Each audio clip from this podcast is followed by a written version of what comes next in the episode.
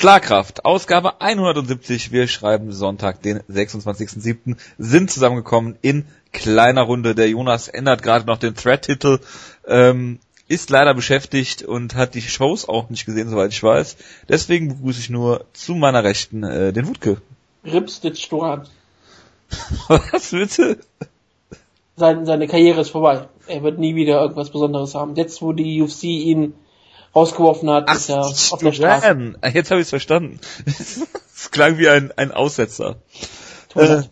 Das war ja auch ein Aussetzer. okay. Aber halt von der UFC. Ja. Oder von Stitch, je nachdem, Reden wir ja gleich noch drüber, in ausführlicher, äh, in aus, aller Ausführlichkeit. Die Freundschaft ist vorbei, aber es war ja nie eine Freundschaft. Ja, ja, ja, ist ja gut.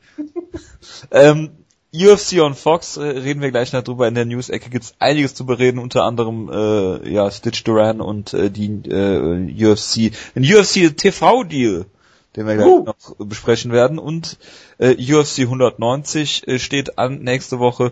Und wir reden natürlich nicht über World Series of Fighting, weil der Jonas nicht da ist. Also Die- kein Kampf über, äh, kein Preview der Moraes Brüder. Genau, und das, äh, der äh, Bruder von äh, Habib Nurmagomedov kämpft. Ein Mann namens Islam Mamedov. Mamedov. Tja, doch. der Bruder von äh, äh, Johnny Hendricks kämpft, Corey Hendricks. Ich meine, er ist genauso ein Bruder, wie die Moraes Brüder Brüder sind. Ja. Jimmy Jones, äh, der Bruder von John Jones kämpft. Ja. Pete Martin, der Bruder von Terry Martin. Richtig. Die alle haben denselben Nachnamen, deswegen müssten sie Brüder sein. Das ist Mixed Martial Arts. Ja. Genau. Und der einzige, nämlich Jake Hune, der wirklich einen Bruder hat, äh, den erwähnen wir jetzt hier nicht. Du hast ein Problem mit Connor Yoon. Ja. Nein. Oder Thiago, Thiago Silva, der Bruder von Bigfoot Silva, über den wir auch noch sprechen. Aber das nur nebenbei. Ähm, fangen wir doch mal mit UFC on Fox an. Der Woodgate, ich haben es theoretisch gesehen. Ich weiß nicht, ob du den Main Event gesehen hast oder komplett durchgespult oder wie auch immer. Ich habe eigentlich mehr oder weniger die ganze Maincard geschaut. Dann, äh, ja, war es, wie du erwartet hast, den Kampf? Wo waren die Unterschiede zum ersten Kampf? Wie hast du den Kampf gesehen? Boah, ähm, ich habe letzte Woche wirklich darüber gesprochen, dass ich fast Titel schon einer kleinen Beweispflicht sah, was unfair war. Aber ich habe immer wieder darüber gesprochen, vielleicht war der Kampf gegen äh, Barau dieser eine Kampf, den du in der Karriere hast, wo du spektakulär bist, alles, alles läuft für dich und dann kommt Hen Barau zurück, wie zum Beispiel ein ähm, Kai Valestas gegen Junior Sanders im zweiten Kampf. Ich hatte durchaus die Möglichkeit gehabt, habe Hen Barau auch hoch, hochgejubelt, habe auch gesagt, Barau ist ein, war mal der Auserwählte, der die Division in neue Sphären führen sollte. Und dann kam TJ Dillashaw und hat den ersten Kampf total fertig gemacht. Und im zweiten Kampf hat es ja nochmal ähm, nicht nur wiederholt, er hat es ja nochmal um einiges gesteigert. TJ Dillashaw hat mit Hennenbauer mehr oder weniger den Boden aufgewischt. Und das ist langsam wirklich beeindruckend. Und äh, TJ Dillashaw ist ein komplett anderer Kämpfer ohne, unter Dwayne Ludwig geworden.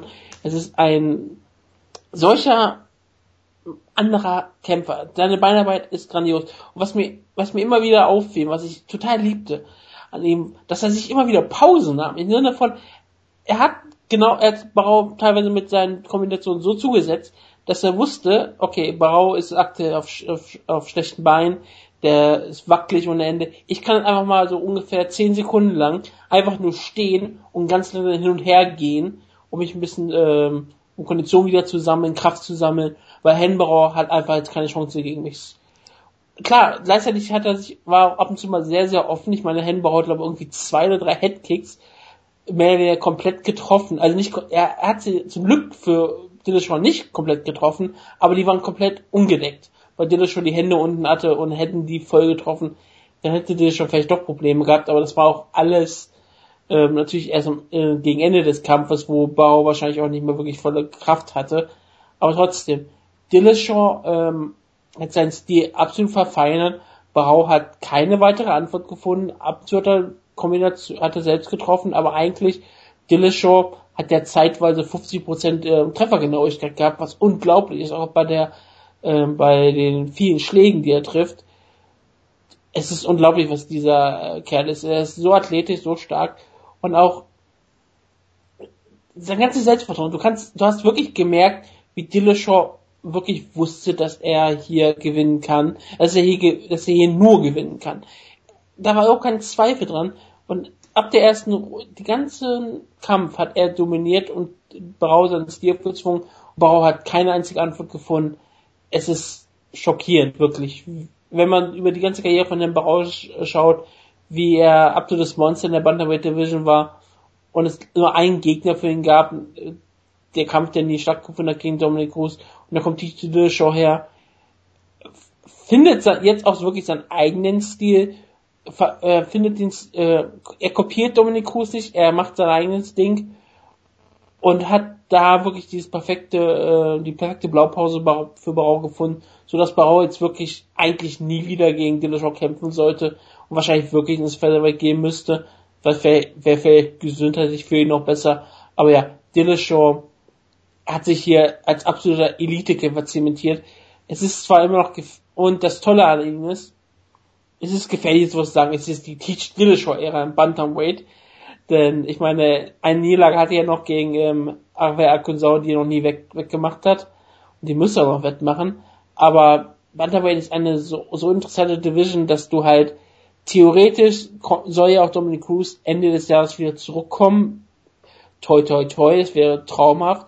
Arve Akunsau wird Ende des Jahres wieder zurückkommen. Das sind zwei Kämpfe, die Dillashaw noch hat. Plus, er hat wahrscheinlich zwei der interessantesten ähm, neuen Talente in der Division, die hochkommen, oder generell in, in der UFC, die hochkommen, mit Aljamain Sterling und Thomas Almeida, zwei absolut spektakuläre Kämpfer. Für Bantamweight sieht es aktuell ziemlich interessant aus und da ist vielleicht sogar für Hinbauer nach diesem Kampf erstmal kein direkter Platz mehr, was sehr tragisch ist und auch, weil es weiter ein toller Kämpfer ist. Aber nach diesem Kampf denke ich wirklich, der sah aus in der vierten Runde wie Joe Warren. Ich meine, der wurde so unfassbar verprügelt es war schon ziemlich hart anzusehen. Es war auch wirklich äh, einige Schläge, glaube ich, auch zu viele aus diesem Viele zu viel und es war auch nur die zweitschlechteste Entscheidung an dem Abend. ja, klar. Aber ich kann es immer noch so Grund, ich, ich kann zwar sowas teilweise noch grundsätzlich verstehen, weil ich sage, okay, Titelkampf, du willst dich sofort einschreiten, okay, alles gut, meinetwegen, mir egal. Aber ähm, es war schon beeindruckend, was ähm, DJ schon mit Brau gemacht hat. Ich kann hier nur mal einen Hut ziehen und sagen, wow, du hast dir deinen Peniskuchen absolut verdient. Ach, ja. Du bist vielleicht kein Alpha-Mail mehr, das wissen wir jetzt ja nicht wirklich. Aber ähm, du kriegst vielleicht trotzdem. Ja, was war denn da los mit Alpha-Mail? Äh, Duane Ludwig hat doch auch sehr viel Kritik an Team Alpha Male geübt und Dillashaw trainiert ja eigentlich nur noch mit Duane Ludwig, sagt aber weiterhin, dass er zu Team Alpha Male gehört, aber ich glaube, scheint ja nur noch so diplomatisch zu sagen, dass er weiterhin Alpha Male ist. Vielleicht hat er gemerkt, dass er T-Shirts sehr gerne trägt. Nee, das äh, kann ich äh, nicht bestätigen, wenn du dir einmal Embedded anguckst. Er fährt sogar, er fährt sogar um ohne mit dem Auto zum Training. Ja, vielleicht hat, vielleicht ähm, tut er das ja, weil er weiß, dass er von der Kamera verfolgt wird und sagen, und sagen möchte, hier einfach mehr, ich bin immer noch einer von euch. Was Aber privat, Alpha? privat, wenn er mit dem Dann hat er nur Reebok-Shirts Dann haben sie beide immer T-Shirts an von Reebok. Genau, klar, natürlich. Wie ist das eigentlich, wie, wie, wie lässt sich eigentlich Team Alpha Males äh, Ehrenkodex mit äh, dem äh, Reebok-Deal vereinbaren? Die lassen sich das drauf tätowieren, also die Sponsoren-Logos und das ganze T-Shirt wird... Äh, das, Schlimme ist, es würde mich auf. nicht wundern. Es würde mich auch wirklich nicht wundern, wenn die mal sowas Verrücktes machen würden. Aber ja, ähm, es ist wirklich perfekt. Es war nahezu Perfektion von T-Shirt Show hier. Gehen wir auf. Ja, also ähm, wenn ich da mal anschließen äh, darf, äh, ja, Hinbarau hat im Prinzip eine, eine halbe, eine Dreiviertelrunde mitgehalten einigermaßen. Und da habe ich auch gedacht, okay, Dillashaw mit den Händen unten wird hin und wieder getroffen, das ist gefährlich. Ja, also gerade dieses dieses über übertrieben übertriebene Selbstbewusstsein oder wie auch immer. Ähm, eine Frage, die sich vielleicht stellt, äh, ist besiegt TJ Dillashaw jeden Gegner so oder besiegt, besiegt TJ Dillashaw nur Hennen Barau so? Ja, äh, klar. Ich kann mir nicht vorstellen, dass der gegen andere Gegner anders aussieht. Äh, Gerade äh, Bang Ludwig ist ja hier auf dem Weg, der nächste äh, Rafael Cordero zu werden, was die Entwicklung seiner Kämpfer oder Schützlinge da angeht. Fand ich auch interessant, dass sie ihn nicht erwähnt, dass sie Rafael Cordero nicht erwähnt haben. Die haben immer, wie gesagt, äh, Duane Ludwig ist vielleicht der beste Coach in Mixed Martial Arts. Hat, ich Joe Rogan hat dann kurz eingewunken und gesagt, vielleicht ist er einer der Besten, während für Michael ist er der Beste, wo ich auch gedacht habe, ihr habt nicht gewusst, ihr habt nicht ähm, vergessen, was Rafael Cordero mit Rafael dos Anjos gemacht hat. Oder Fabrice Verdum. Fabrice Verdum wurde auch gerade Mit zwei Leuten, äh, das finde ich fast noch beeindruckender, weil äh, gerade TJ Dillashaw hast du ja immer ein gewisses Talent attestieren können. Ob jetzt einen äh, Dos Anjos oder einen äh, Verdum äh, jemals Talent für Striking hatten, weiß ich jetzt nicht. waren beide sehr limitiert, also Ja, ja. Limit, äh, hoch, hoch, hoch limitiert. Also sie waren Topkämpfer trotzdem, aber sie hatten eine ganz klare ähm, Grenze und die haben sie überschritten. Das ist richtig. Gut, äh, kommen wir mal wieder zu Dillashaw. Ja, er hat das super gemacht. Er hat äh, Barau immer wieder gestellt. Er hat, also, was ich auch sehr, sehr, sehr, sehr überragend fand. Ich weiß nicht, ob es in dem Kampf war, aber so ein typischer Joe Rogan, Mike Goldberg Moment war, ähm, dass irgend, ich weiß nicht, welcher Kämpfer es war, einen Takedown versucht hat. Und ähm, das, ich glaube, es war ein Paul Felder gegen gegen äh, Edson Barbosa Kampf, wo Mike Goldberg dann sagte, oh, er versucht einen Takedown äh, äh, aus Verzweiflung. Dann sagt Rogan, nee, das kann auch sein, um das de, den anderen halt mit mit Informationen zu überfüllen, diese äh, Faraz Sahabi Geschichte. Und dann gibt Mike Goldberg ihm recht und sagt, ja, das kann natürlich sein. Und sagt dann, als hätte der das vorher auch schon gesagt, ja, aber gut, äh, egal. Immer so, ja. Ja. Äh, ja, also Dillashaw hat das hier super gemacht, hat ihn immer wieder gestellt, hat äh, starke Hände bewiesen, immer wieder schöne Kicks gezeigt. Ähm, geht immer so einen Schritt zur Seite. Der Jonas hat das letzte Woche schon gesagt, dass er fast hinter Barau stand im ersten Kampf. Das war hier auch schon wieder so. Und Barau hat im Prinzip überhaupt keine, überhaupt keine Antwort gefunden. Und Er Äh, muss ihn, glaube ich, so ein paar Mal auf den Hinterkopf geschlagen haben. So Das sah kann sein, ja. aus. Ja. Und ähm, das, das Beeindruckende ist ja, er lässt Barau aussehen, äh, aussehen wie einen mittelmäßig bis schlechten Kämpfer. Und wenn du halt mal siehst, was Barau so mit allen anderen gemacht hat, ist das schon sehr, sehr beeindruckend. Er lässt ihn aussehen, als wäre er Joe Soto. Ja, so ungefähr. Er lässt ihn, er lässt ihn fast nur schlechter aussehen als Joe Soto, ne? Ja, das ist halt länger ausgehalten. Das äh, stimmt. Aber äh, es, es spricht ja auch wieder wieder mal äh, äh, eine eigene Sprache, dass äh, TJ Dillashaw all seine all seine äh, Titelkämpfe in den Championship Runden beendet hat. Ja? Jetzt hier sogar äh, sogar in der vierten Runde wird immer schneller scheinbar, aber äh, also im Moment ist ja gegen gegen Dillashaw hier überhaupt kein Kraut gewachsen im Bantamweight. Ja, und gleichzeitig hat er auch immer noch eine Liga, die er wett, wettmachen Ja, ja, muss. klar, also das, das kannst du auf jeden Fall gut promoten. Und ich hatte damals Asunsao auch vorne in dem Kampf. Also es war jetzt keine, keine, keine Robbery, es war ein enger Kampf, aber ich hatte Asunsao vorne. Eine, einige hatten, einige hatten damals auch äh, Dillashaw vorne. Ich kann ja mal, kann ja mal gerade bei MMA Decisions gucken, wie, wie der Kampf da gescored wurde. Ja, aber der Bitte. Unterschied ist halt einfach, er war halt vorher ein, ein super athletischer Ringer, der dort zu Boden nehmen kann und dort vielleicht auch submitted und auch hat ein paar, hat ein bisschen Power gehabt, aber halt kein wirklicher Killer. Und jetzt kommt, ist jetzt auf einmal ist er ein komplett anderer Kämpfer, seine ganze Beinarbeit, die hat er ja komplett ähm, verändert. Ich meine, er war immer athletisch und schnell. Das hat er ja gehabt. Ich meine, gegen Dotson verlor er damals ja auch wirklich, nu, wirklich nur, weil Dotson noch um einige schneller war als er und damit kam er überhaupt nicht zurecht. Kann man da auch ein Rematch bucken? Viele Leute fordern jetzt den Superkampf gegen Demetrius Maltemos Johnson. Ist das Und so? ich- Wer Ja, habe ich jetzt schon mehrfach gelesen und ich meine, ein solcher äh, Superfight wäre vielleicht gar nicht mehr die dümmste Sache. Ich meine, Nö, nö. DJ hat nicht wirklich viele ähm, Kämpfe, die er machen kann. Ich meine, jetzt ähm, hat er erstmal äh, den Kampf vor der Tür mit Dotson. Und ich meine, wenn Dotson gewinnt, kannst du auch Dotson Ja, gegen gut. Dillashaw 2 machen. Sieht dann auch gut äh, 80.000 Pay-Per-View-Buys. Richtig. Und ich, ich soll das nicht sogar auf, auf irgendeiner, ähm, nee, das ist ein. Pay-Per-View-Kampf, Entschuldigung. Du hast recht. Es wird großartig werden. Aber ein Superfeld wäre gar nicht mehr die schlimmste Sache für Dillashaw. Gerade wenn man, ich glaube, der könnte sogar sich, er könnte wahrscheinlich sogar runtergehen ins Flyweight. Ich glaube, das würde er locker Weiß ich schaffen. nicht. Also ich glaube, Johnson sollte man eher hochziehen. Nein, was ich glaube, ich glaube, ich glaube, er könnte ins Flyweight gehen, aber das sollte man nicht machen. Ich glaube, die beiden könnten sich ohne Probleme bei 130 treffen. Das könnte ich mir Hat keiner absolut seinen vorstellen. Gürtel verliert, ja. Nee, aber du, Was? aber es gibt ja noch einige Es geht ja nicht um Gürtel in den Kampf. Ja, nee, nee, klar. Deshalb ist es, kann man ja machen, wir machen einen Catchweight-Kampf. Und um 130, um 130 Pfund treffen, glaube das ist durchaus realistisch für beide.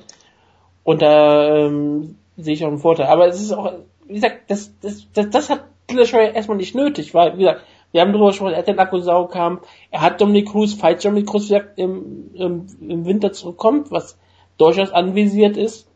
Und er, er will dann, er wollte ja immer sofort einen Titelkampf haben und dann kannst du sofort auch machen. Da hast du doch die Storyline, da muss Dillashaw schon offiziell auch ein Alpha-Male bleiben.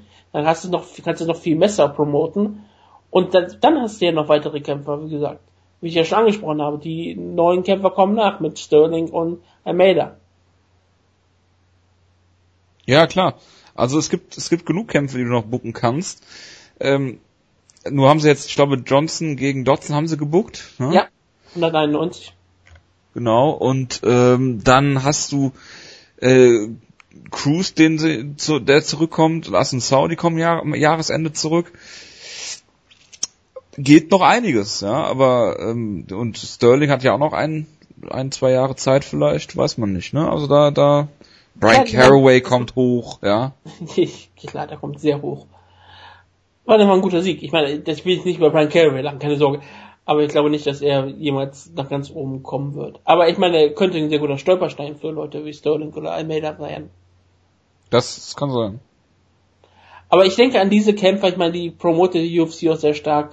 Und ich, ich ist unglaublich, dass du mal in einer tiefen, in einer, in einer kleinen Gewichtsklasse bist, im Bantamweight, auf einmal machst du sehr viele Kämpfe für den Champion immer noch. Das bin ich gar nicht mehr gewohnt, dass ich einen dominanten Champion habe in TJ Dillashaw und ich habe auf einmal trotzdem noch so zwei absolute Contender noch da, Dominic Cruz und Akonsau, und ich habe trotzdem noch in Zukunft, in den nächsten ein, zwei Jahren immer noch wieder welche Leute, die nachkommen, wo ich sage, ja, die haben durchaus Potenzial, Dillashaw auch gefährlich zu werden, von ihrem Kampfstil her, von ihrer Art und Weise und die du schon mal promoten könntest, nicht auf hohem Niveau. Und ich ich, ich bin immer interessant, was, ob Dillashaw vielleicht sogar mal ein bestimmter Charakter werden kann.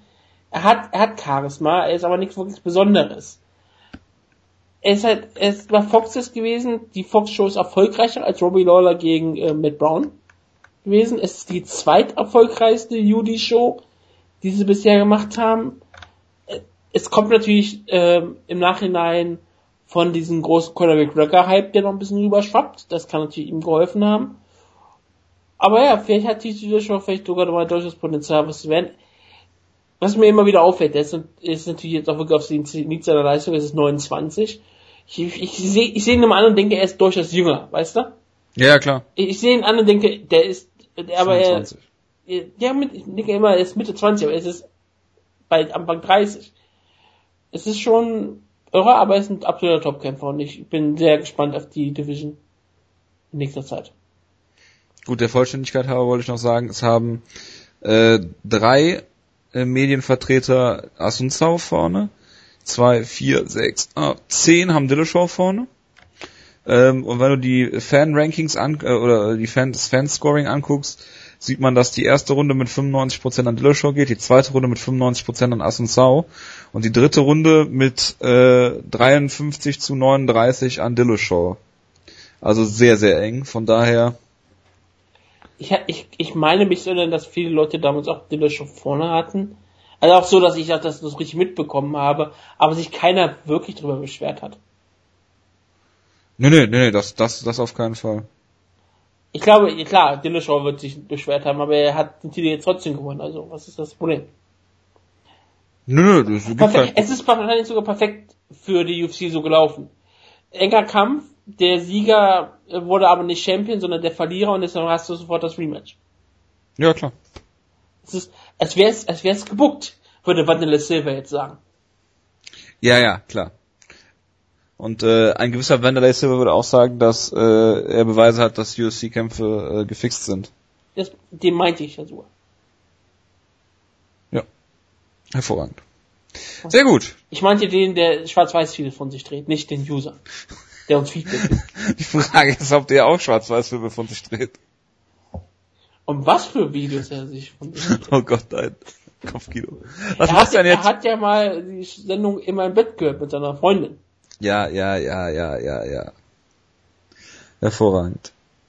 Kann, er kann uns sicher auch was zu äh, Brazilian Kicks erzählen von von TJ Dillashaw. Ich habe diesmal wieder keinen gesehen, aber gut. In Schwarz-Weiß-Videos bitte. Was auf Portugiesisch. Auf Portugiesisch mir äh, Was gibt's denn jetzt, was, was kannst du denn mit Herrn Barau jetzt machen? Ich hab's angesprochen. Was, Für ihn vielleicht am besten, vielleicht auch wirklich für seine Gesundheit, wäre vielleicht. Ja, auf Featherweight, klar, aber äh, ich meine, er kann, er kann jetzt nächste Zeit nicht gegen Dillashaw treten. Und anders als jemand wie Junior dos Santos, der einfach, der ja nicht irgendwo hinwechseln kann, weil es keine Division gibt, wo er hingehen kann, hat Barrow die Chance zu sagen, okay, ich gehe ins Featherweight. Ja. Das äh, stimmt allerdings. Gut. Also willst du Favor 3? Der Zug ist weg, äh, deswegen kann ich noch mal was sagen. Denn das Gut. Problem für Barau ist ja auch noch, du willst ihn ja jetzt nicht unbedingt gegen Thomas Almeida stellen.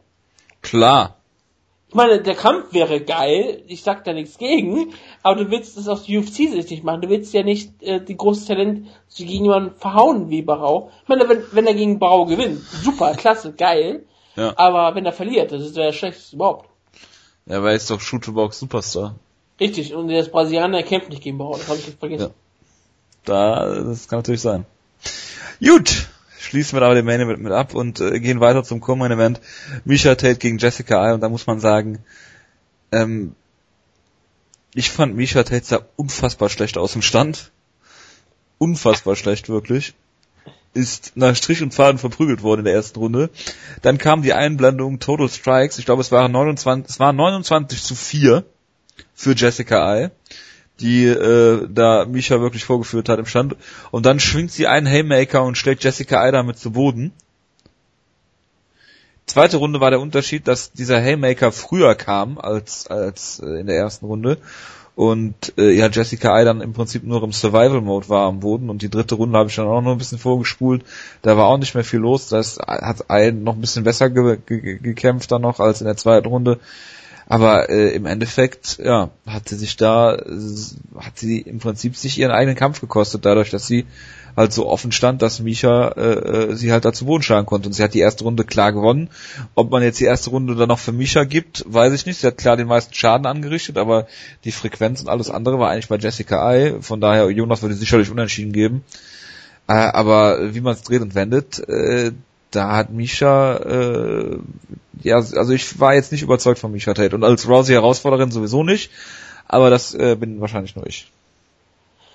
Du hast keine andere. Ähm, und die einzige weiteren Star ist Misha Tate, deswegen ist es der logische Kampf.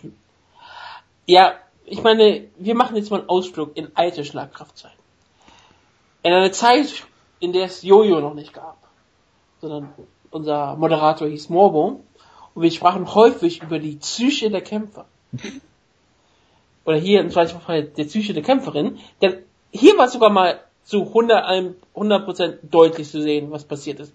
Jessica Ai hatte sich in diesem Kampf richtig, richtig stark geredet. Sie hat, sie sprühte so vor Selbstvertrauen. Total. In jedem Interview war sie schon absolut als Number One Contenderin für sich selbst gesehen. Sie hat schon fast an Micha Tate vorbeigeschaut und hat mehr schon über Rosie mehr geredet. Sie war total von sich überzeugt. Und sie hatte dann dieses Selbstvertrauen wunderbar in diesen Kampf reingebracht. Und das hast du auch gesehen. Sie, hat den Michael Tate den Kampf aufgezogen. Erst hat sie gekontert die ganze Zeit, hat Michael Tate richtig zugesetzt, wie du gesagt hast, sie war schneller mit ihrem Fäusten, wie wir ja angesprochen haben, dass sie sehr schnell Fäuste hat. Und Michael Tate hat überhaupt keine Antwort darauf gefunden. Sie wurde einige Male hart getroffen, musste immer wieder zurückweichen und dann hat äh, Ei selbst die Kontrolle übernommen, hat immer wieder die ähm, Aggressivität gesucht, hat Schläge selbst gezeigt und dann traf Michael Tate ein Konter-Jet. Und auf einmal hat, ging Ei zurück, war gerockt hat gelacht und gesagt, ha, das hat mich nicht getroffen. Und dann kam dieser Haymaker, der ähm, sie gedroppt hat. Und dann war Ei eigentlich schon weg. Und das, das sah man wirklich in der, in der Ecke, in der, Runden, in der Rundenpause. Misha Tate hat ähm, sehr viel mit Brian Carey und ähm, anderen Coaches gesprochen, was sie machen sollte. An Ei saß da wie, oh Gott, ich bin jetzt hier gerade in diesem Kampf und ich glaube, ich kann nicht mehr gewinnen. Und das sah man auch, ab der zweiten Runde hat Misha Tate ja komplett die Kontrolle übernommen hat sie ja nochmal zu Boden geschlagen und am Boden komplett dominiert. Es war schon ziemlich eindeutig, wie Michael Tate äh, die Kontrolle übernommen hat. Manche Leute haben auch darüber gesprochen, dass Runde 2 eine 10-8 war. Das finde ich vielleicht dann durchaus übertrieben, aber es war schon so beeindruckend gewesen für Jessica, dass sie die dritte Runde mit einem Takedown versucht hat. Jessica Eis Stärke ist der Stand-Up-Kampf und da hatte sie als einziges Mal gut aussehen in der ersten Runde. Und Misha Tate äh, Stärke ist der Bodenkampf. Und Ai versucht den Kampf zu Boden zu nehmen, weil sie merkte, okay, ich kann stehend nicht mehr gegen sie gewinnen aus irgendeinem Grund. Und vielleicht habe ich am Boden vielleicht eine Chance, vielleicht eine Runde zu stehlen. Aber nein, äh, Misha Tate stoppte den Takedown logischerweise und hat dann weiter die Kontrolle übernommen und hat dann halt mit Ai weiterhin gemacht, was sie wollte und hat ihren Status als Nummer zwei der Division absolut untermauert. Außer, wie gesagt, vielleicht kennt sie gar nicht weiter Nummer zwei, dann ist, hat sie es vielleicht nicht untermauert. Dann ist sie weiterhin, hat sie ihren Platz Nummer drei ist die Nummer zwei. Was? Kenzigano ist die Nummer zwei, zumindest für mich. Ja, dann hat sie ihren dritten Platz untermauert und hat auf jeden Fall damit ihr ähm, Host gebaut für den dritten, für den dritten Kampf gegen Ronda Rousey. Oder gegen Beth Guerra, wie ja dann immer viele bei der Pressekonferenz hinter, hinzufügen mussten, lachend und ähm, ähm, gar nicht mehr einkriegend, weil die Idee, dass Beth Guerra gegen Ronda Rousey gewinnt, ist sehr, sehr ähm, utopisch. Aber vielleicht ist sie ja was Zerdaktes, wir wissen es nicht. Aber ja, Micha Tate ist absolut die Nummer 1 Herausforderin, da gibt es keinen Zweifel dran. Sie ist charismatisch, sie ist sehr beliebt. Es gab Misha, Misha, Misha Chance in diesem Kampf. Ich meine. Von Brian Caraway. Was? Von Brian Caraway. Nee, vom Publikum. Ich sage, trotz Brian Caraway hat sie solche Chance bekommen. Und es ist, sie hat Charisma, sie ist vermarktbar. Und sie hat dieses, diesen Mythos zu sagen kann, sie ist die Einzelkämpferin, die in die eine Runde über ähm, Rousey überlebte und sogar mal in die dritte Runde schaffte. Ja, mit dem dümmsten Gameplan aller Zeiten. der noch dümmer war als der von Ketzingano. Weil ich glaube nicht, dass Ketzingano das, was sie in der ersten Runde gemacht hat, noch 20 Mal danach gemacht hätte. Ja, wie gesagt, ähm, Ketzingano hat das getan, was sie ähm, ähm, geplant hat. Ja, genau. Sie wollte den Kampf schnell beginnen und auf sie eingehen. Und hat, hat genau das getan und wurde bestraft. Misha Tates Gameplan ist auch fast komplett aufgegangen. Mit fast komplett meine ich, dass sie es wenigstens in die dritte Runde geschafft hat, aber das ist ja auch egal. Aber ja, sie verdient auf jeden Fall die Chance. Du kannst Misha Tate grundsätzlich vermarkten gegen Rousey. Das sind wenigstens zwei Namen. Sie mögen sich nicht, das ist eine echte Fehde und den meisten Fans ist es egal, ob wie die Kämpfe ausgehen. Bei Rousey geht es eh nicht darum, ob, ob sie den Kampf gewinnt oder nicht. Es geht nur darum, dass sie entweder jemand das Maul stopft, jemand den Arm bricht oder irgendeine tolle Fehde hat und mit hat sie eine tolle Fehde weiterhin und sagt, sie kann da weiter eine Staff, äh, Tough-Staffel machen, sehe ich auch durchaus Potenzial für einen großen Pay-Per-View da. Und ähm, es ist eine gut, ist der beste Kampf, den die UFC sich wünschen kann und das hat sie untermauert. Und es wird Jonas sehr freuen, dass Jessica Ai verloren hat. Natürlich. Book doch Holly, Ho äh, Holly Holm gegen Misha Tate. Warum? Weil ich keinen Bock auf Misha Tate habe. Ja, aber Misha Tate hat den Title Shot verdient. Wem würdest du jetzt anders einen Title Shot geben?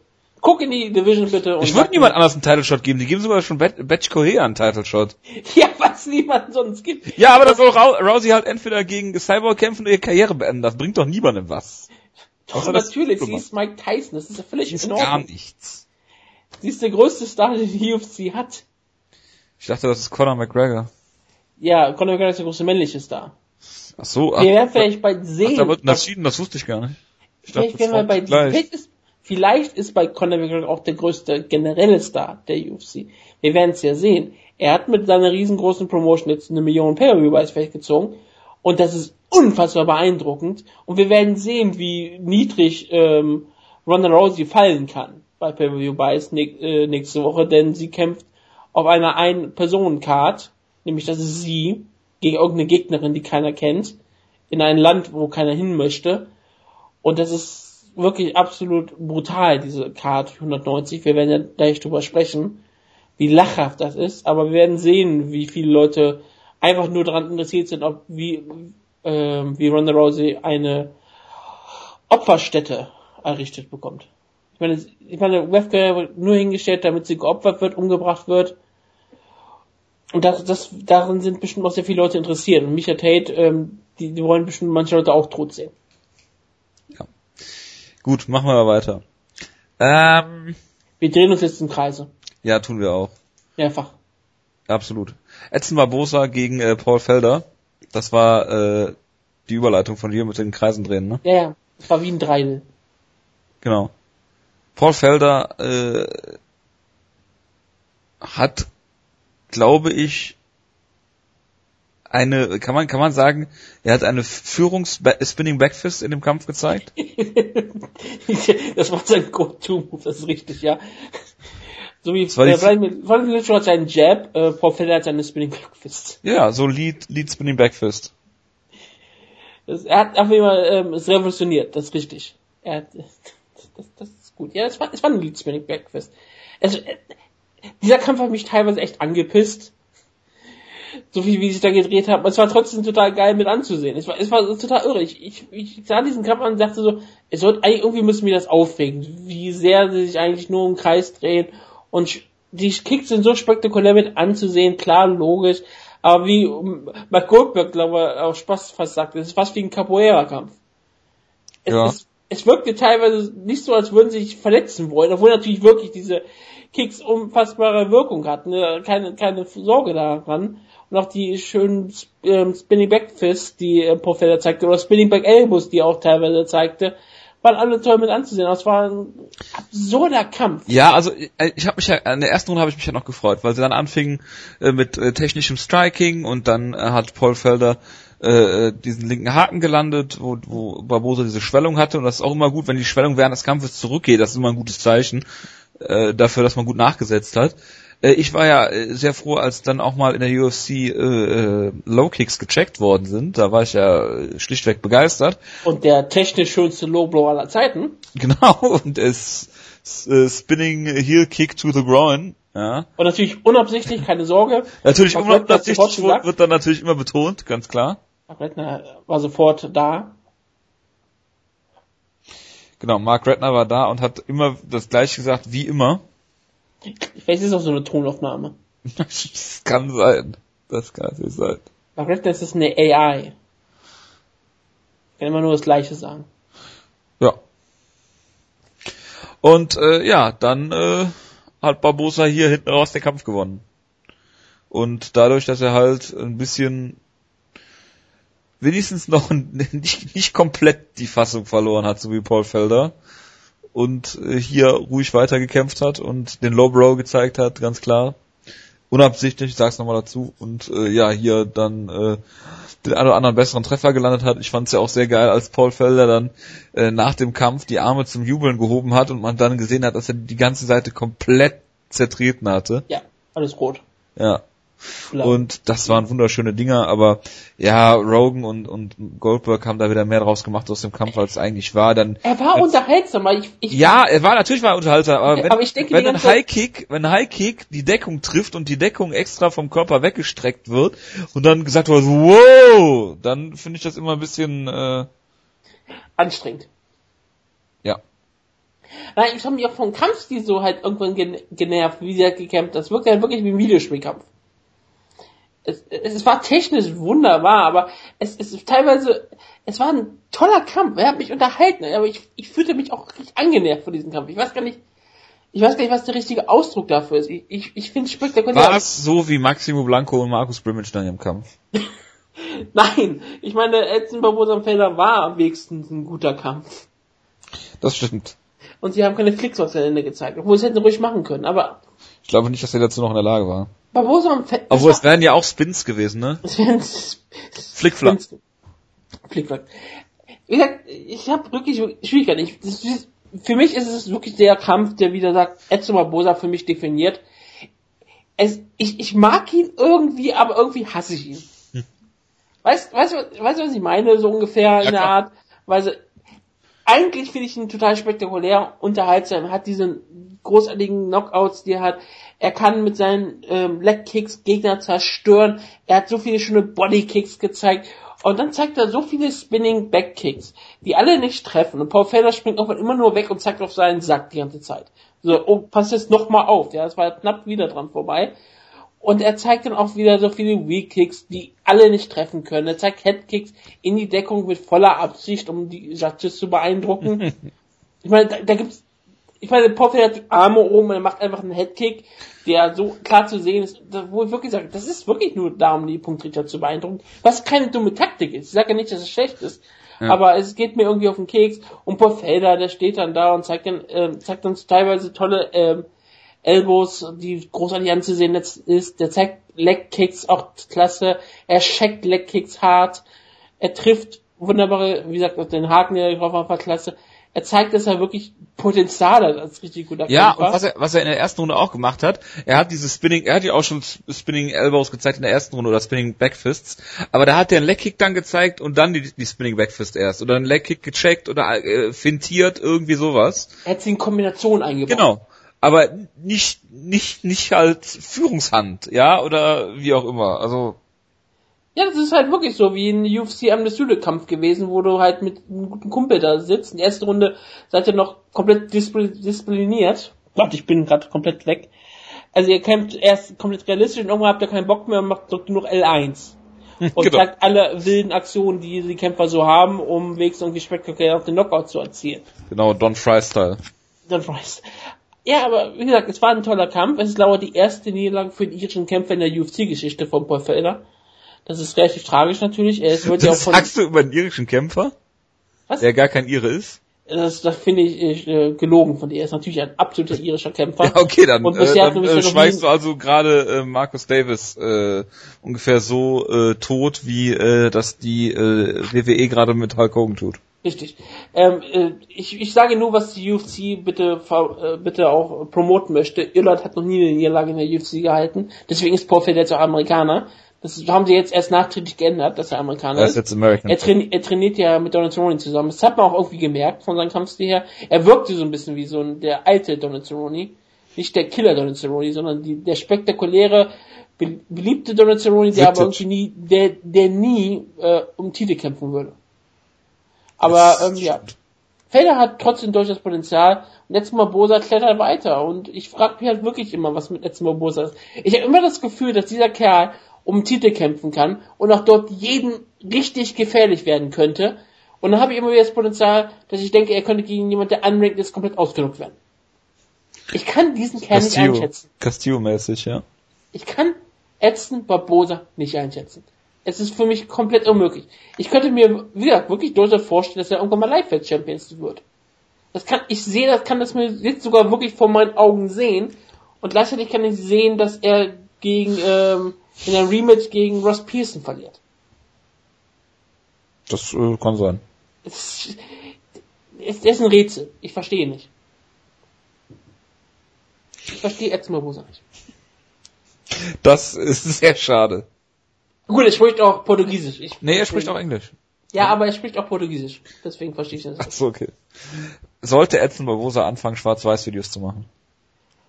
Es würde seiner Karriere durchaus schaden. richtig. Gut, apropos geschadete Karriere, Wutke. Die auch gerade sagen. Ich ja, sag weißt ein, du, wir, wir spielen uns die Bälle halt so zu. Jonas ja, versteht diese Überleitung. Ich sah, ein, ich sah ein Bild von, von dem Way-Ins, glaube ich, von Takonomi Gomi, wo er aussah wie 73.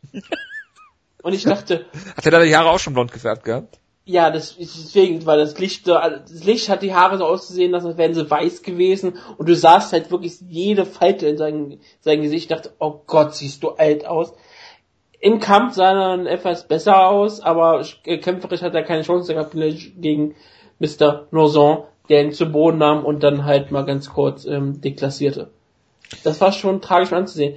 Takanori Gomi, der irgendwie als, als was war der angekündigt? Als 2005 ähm, was war er bei Pride? Ähm, oh, Pride Light, Grand Prix Winner? Lightweight Grand Prix, genau, glaube ich. Das wurde, wurde angekündigt als, als Pride 2005 Lightweight Grand Prix äh, Winner. Das, das, das muss man mal zu. Sowas wird angesagt. Das ist großartig. Aber ja, ähm, das war schon ziemlich mit hart anzusehen. Und auf ihn wurde eingeschlagen, eingeschlagen, eingeschlagen. Und irgendwann hatte Rosen keine Lust mehr gehabt, nicht wahr?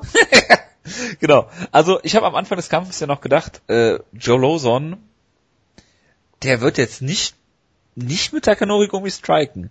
Das macht er nicht. Sowas macht er nicht. Und dann macht er es doch. Natürlich, ja, Joe Lawson, er wäre den Fight Night Bonus. Und dann äh, hat er dann, äh, ich weiß, hat er Kick gefangen und dann so zu Boden ge ge gezogen oder irgendwie sowas. Und hatte sofort Backmount. Genau, hatte sofort Backmount und hat dann auch wieder eingeschlagen, eingeschlagen, eingeschlagen. Äh, dann hat er ihn auf einmal ausgenockt, dann wieder äh, wachgenockt und äh, eingeschlagen, eingeschlagen, eingeschlagen.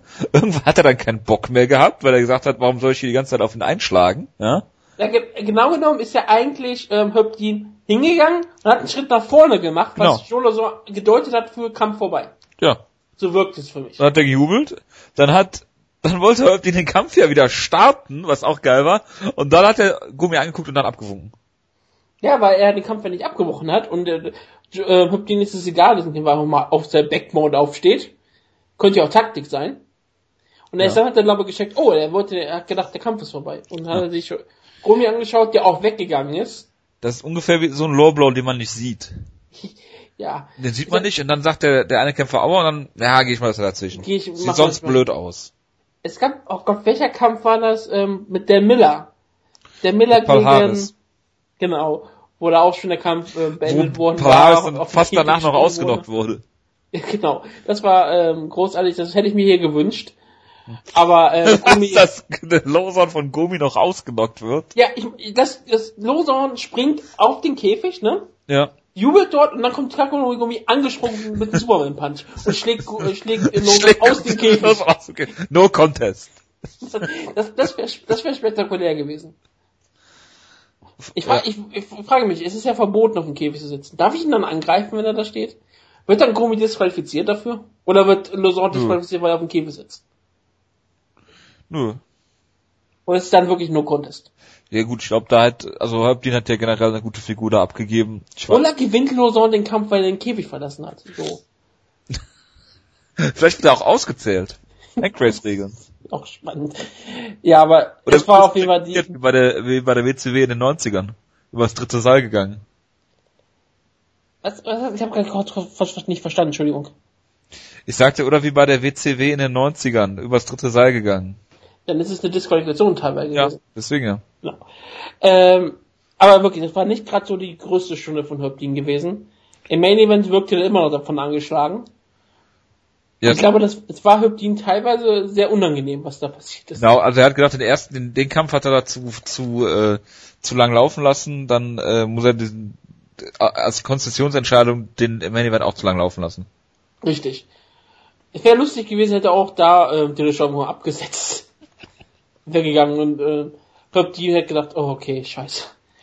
Warum hinterhergelaufen? Zunächst kriegt Ja, was machst du denn, was machst du denn dann als Ref, wenn Gomi aufsteht und hinter, hinter Lawson herläuft?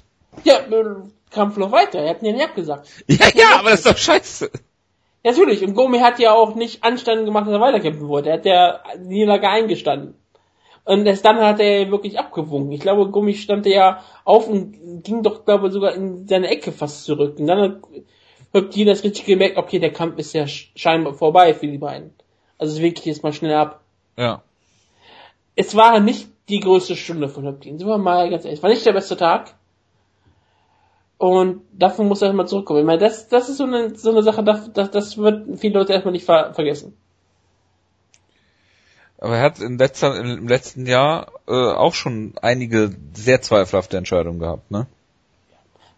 Er hatte schon immer einige zweifelhafte Entscheidungen. Aber na gut, das ist bei ähm, Aber er hat ja mal gesehen, dass Tim Silver den Arm gebrochen wurde. richtig und es ist ja auch bei es ist auch ein scheißen schwerer Job, muss man mal ehrlich manchmal sagen. Es ist auf die gerade auf diesem Niveau wie überall. Ringrichter, Schiedsrichter haben immer manchmal einen schweren Job.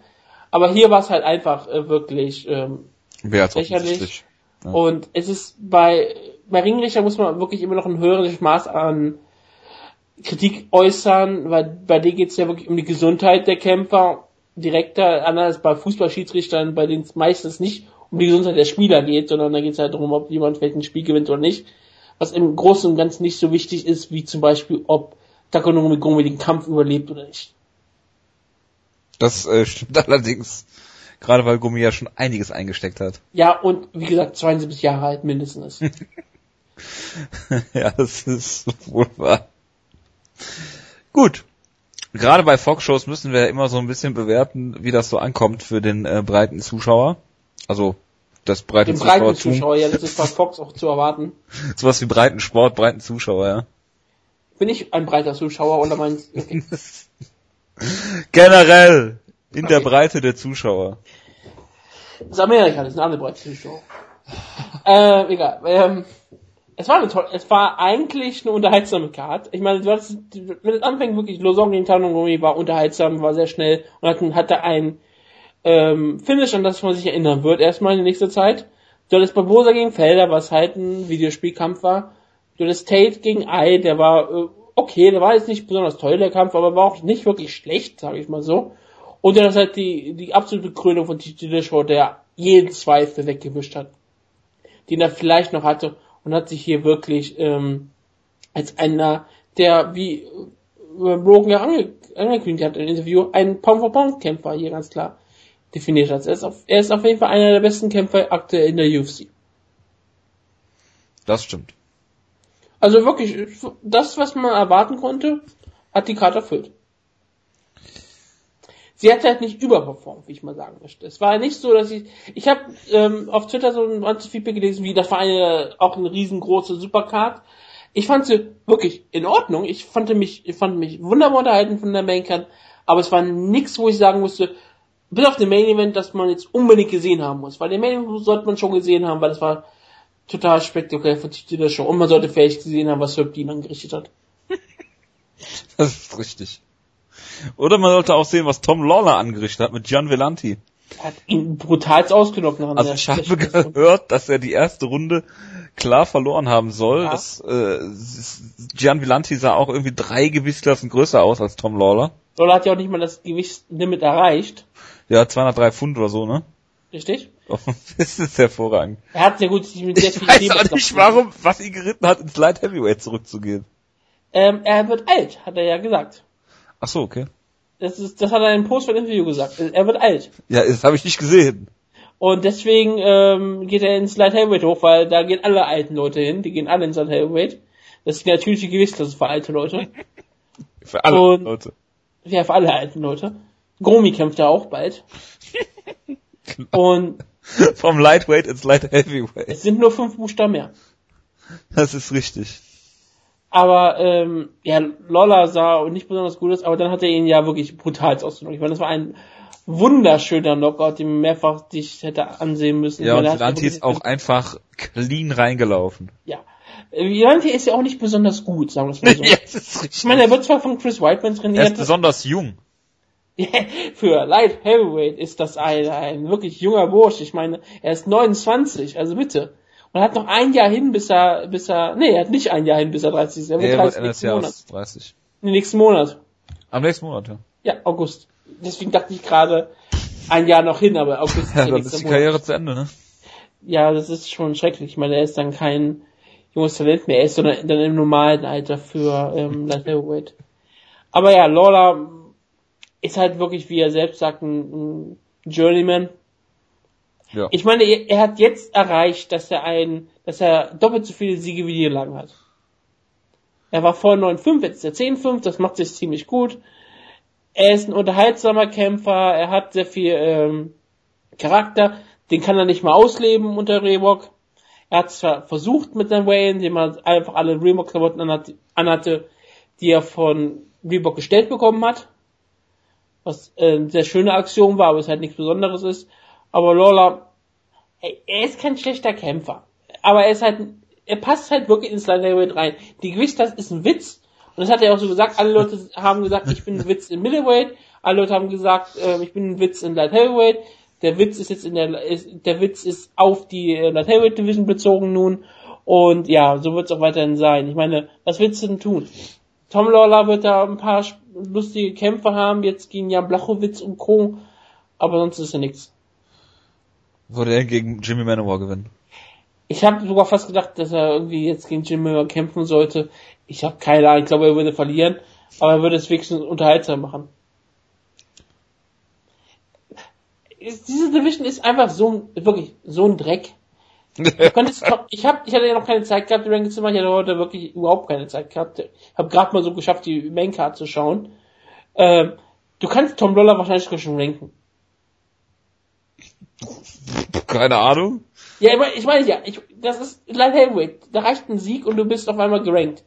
Ja. Frag mal Jan Blachowitz. das kann natürlich sein. Ja, 50 Tom Loller, ja, sehr gut. Äh, bei Jim Miller gegen Danny Castillo bin ich leider eingeschlafen diese Nacht. Ich habe nicht gesehen, wie gesagt. Ich habe nur, ich habe ein bisschen durchgespult, habe gehört, dass ähm, es ein unfassbar enger Kampf war. Ja, war es auch. Und einen Punkt Richter hat 30-27 Jim Miller gegeben. Ja, kann man doch machen. Außer, dass es scheinbar die größte Skandalentscheidung überhaupt war und äh, nicht, dass Jim Miller gewinnt, sondern dass diese 30-27. Aber mich hat's gefreut, muss ich ganz ehrlich sagen. Äh, das war der Serientäterkampf, ne? Richtig, und ich habe wieder fünf Siege in Folge und bin damit wieder nur einen Kampf davon entfernt sein. Du weißt aber, dass jetzt die UFC 190 Card als nächstes kommt. Ich weiß und ich habe, ich reg mich so auf. Letztes Mal war es fucking Ricardo Albreux gegen Jack Collier, wo ich nix tippen konnte. Und jetzt wird es auch wieder ein Kampf sein, wo ich garantiert nix tippen kann. ich kann das dann wahrscheinlich auf nix basieren und das ist immer das Schlimmste. Das kann natürlich sein. Weil bisher die letzten Kämpfe waren Sobotta gegen Kennedy, ähm, Yolo Romero gegen Maschida, Matt Brown gegen Timins, Strickler gegen Arau, was schon auch schon auf der Grenze war, aber es ging noch. Und Jim Miller gegen Danny Castillo. Da konnte ich immer einen richtigen Tipp abgeben. Ja, mein Problem war Uriah Hall. das, das, Uriah Hall? Hab mir das Genick gebrochen. Achso, achso, ja, dass die Serie nicht weiter lief. Genau. Okay, das ist richtig. Aber, und natürlich Lyoto Maschida jetzt auch. Das hättest du nämlich fast eine gleiche Serie wie ich. Oh ja, noch ist nicht aller Tage Abend. Ja, natürlich nicht, aber... Wäre ja gut, wenn wir zusammen gewinnen und das dann auch feiern. Ja, das können wir auch. Absolut. Und ja, es, es, es, freut mich für Jim Miller, ich mag ihn total gerne. Er hat ja auch schon angekündigt, dass wenn er bald keine Infusion mehr bekommt, dann gibt es riesengroße Probleme. Und er ist halt nicht so cool wie Jose Aldo, der einfach sagt, mir doch egal. Das, das kann natürlich sein. Darüber müssen wir auch noch reden, ne? Super. Nee, haben wir das nicht letzte Woche schon gemacht? Nee. Das, das Jose Aldo, das, dachte, das kam diese Woche raus. Schreibe ich mir das noch kurz auf und sage, dass Ben Saunders Killer Bee immer noch einer meiner absoluten Lieblingskämpfer ist. Ich weiß warum, ich weiß warum. Weil, warum denn? Er war in der ersten Runde, ne? Ich habe, ich, wie ja. gesagt, das war ein Kampf, wo ich nur durchgespult habe, hat das schon wieder versucht, eine Planer zu machen. Hat ja. sie ja sogar mehr oder weniger fast durchgebracht. Ja. Joe Rogan ist durch, abgedreht gesagt, oh, er dreht ihn jetzt auf den Bauch, er will ihn jetzt auf den Bauch, den hat er eine hohe Plata drin. Das muss er jetzt versuchen und bla bla bla. Bravo sah man im Hintergrund. und ja, es ist halt absoluter spektakulärer Kämpfer, besonders mögen ja alle. Der größte, ähm, der größte Fan nach dir ist ja immer noch Joe Rogan, aber das stört ja niemanden. Nö, nö. Ja, und dann äh, gab es halt einen Muay Thai-Kampf, den Ben Saunders knapp gewonnen hat. Das ist zumindest alles, was ich da noch äh, von äh, so in Erinnerung habe. Und er ist einfach nach wie vor unfassbar groß, hat eine unfassbare Reichweite und nutzt die halt unfassbar schlecht aus. Weißt du, was du noch gesehen hast? Nee. Brustwarze. Du wolltest jetzt Brian Caraway gegen Eddie Wineland überspringen? Ja. Weil Brian Caraway gewonnen hat. Ach so, er hat ihn on Strike sogar. Stimmt. Nein, es ist, das ist, ich wollte das übergehen, weil Brian Caraway gewonnen hat, ich ihn weiterhin nicht mag. Aber ja, es ist ein absolut es ist absolut spektakulär, dass so ein Kampf gewinnt. Eddie Wineland mag ich total gerne. Ich habe den Kampf hätte ich sogar gerne gesehen, muss ich ganz ehrlich sagen. Ähm, ich habe leider auch Micha Tate war ja in der, ja. war ja in der Ecke von Brian Caraway sogar. Ja. Kann man nicht schon was vorstellen, als Micha Tate in der Ecke zu haben. Für Brian Caraway ist es besonders schön. Die haben ja sogar gesprochen, dass die immer füreinander da sein werden. In einem Post-Fight-Interview, wo ich dachte, okay, ich, find, ich würde das total niedlich und schön finden, wäre es nicht Brian Caraway. Micha Tate, wunderbar. Was hast du eigentlich gegen Brian Caraway? Er geht mir so auf den Sack, dieser Kerl. Und ich, der, der hat so viele schlimme Interviews gegeben. Er hat diese Fehler mit Ronda Rousey geführt, wo er ja mehr wegen der Redner war. Er war, er ist einfach wie der schlimmste Vollidiot gehalten. Und er ist ein unterhaltsamer Kämpfer. Aber ja, ist, er ist halt Brian Caraway und ist halt jetzt ein Gimmick. Und, und das Tolle ist, er weiß es ganz genau. Er ist der einzige Kämpfer, der immer ausgebuht wird. Ja. Mehr wurde, das habe ich gesehen, als ich mich durchgespult habe, dass er bei seiner Ankündigung komplett ausgebucht wurde. Von den 500 Fans, die schon in der Halle waren. Stimmt. Er war, glaube ich, der einzige Kämpfer des ganzen Abends, der ausgebucht wurde. Einfach weil er Brian Caraway ist. Und ich glaube nicht nur, dass es daran liegt, dass er mit Michael Tate zusammen ist. Das ist ein Faktor, logischerweise, für die meisten Leute, aber auch, weil er einfach in den vielen Interviews immer sich gibt wie ein totales Arschloch. Er hat halt diesen, er hat halt diesen, diesen Charakter. Er könnte vielleicht sogar absolut ein netter Kerl sein. Er ist es wahrscheinlich auch. Aber den Charakter, den er immer in diesen Interviews rüberbringt, der ist so widerlich, dass ich immer denke, bitte krieg richtig auf die Schnauze. Und ich habe gehofft, dass Eddie Wine das tun wird. Hat er leider nicht getan. Tragischerweise. Und jetzt ist Brian Carey ein Top 10 Bantamweight. Wieder. Angenommen, es gibt eine Pound for Pound All Violence Division und Brian Caraway würde gegen Josh Thompson antreten. Wie würdest du den Kampf äh, am liebsten sehen? Gar nicht.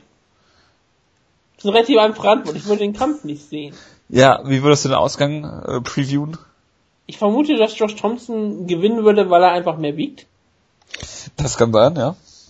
Ich sehe auch durchaus, ich sehe auch, sage auch ganz ehrlich, ich glaube, Josh Thompson ist der bessere Kämpfer von beiden. okay. Auch wenn ich das nicht gerne sage, aber Josh Thompson ist theoretisch ein guter Kämpfer. Ein sehr guter Kämpfer sogar. Brian Carey ist auch ein richtig, ist auch, wie ich angesprochen habe, ist eigentlich ein unterhaltsamer Kämpfer. Ist auch wirklich. Ich, kämpferisch mag ich Brian Caraway. Und das macht es immer so, ähm, so schwierig für mich. Und ich sehe ihn noch als absoluten Top 10 Bantamweight und er hat auf jeden Fall, er hat eine Zukunft in der Division weiter. Und hey, er kriegt Reaktionen. Und wenn es Boos sind, sind es Boos. Und das ist besser, als keine Reaktion zu bekommen. Oder halt nur dieses, ähm, äh, diesen kleinen Applaus, den jeder bekommt. Sondern nee, er kriegt eine richtige Reaktion von den Fans.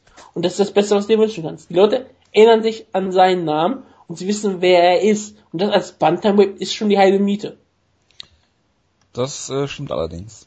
Deswegen, ich weiß, ich bin mir auch durchaus sicher, dass er irgendwann merkte, dass die meisten Leute ihn nicht mögen.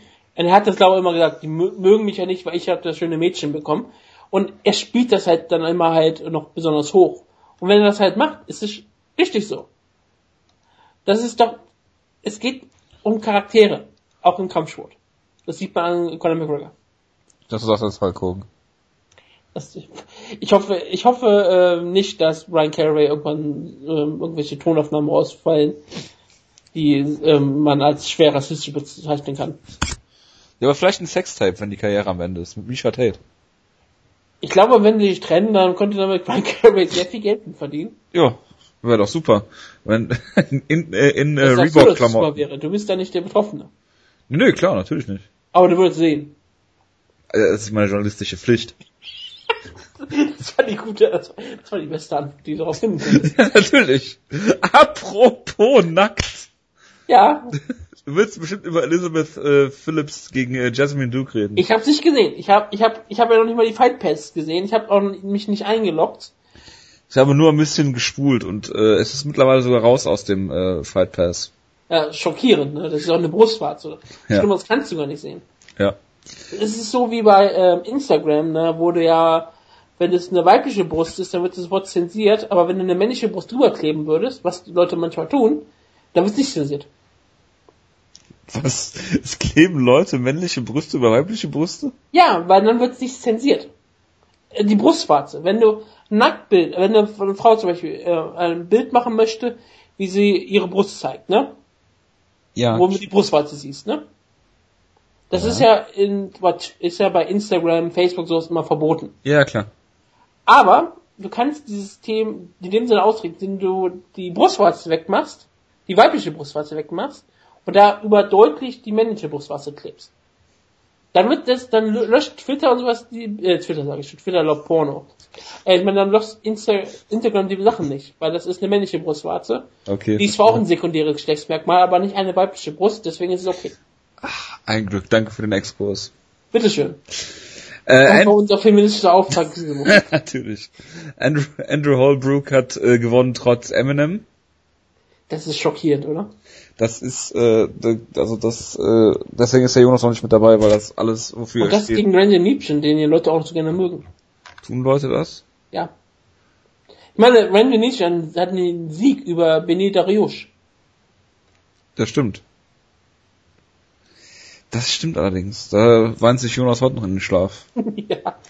Tut er, weil danach haben wir ihn nicht geglaubt, dass der Rouge irgendwie ein guter Kämpfer ist. Wir glauben Jonas sowieso nie. Seit dem Maximo Blanco De Debakel, dem Tom Dinimaki, Tom Nenege, ja, der größte Kämpfer aller Zeiten.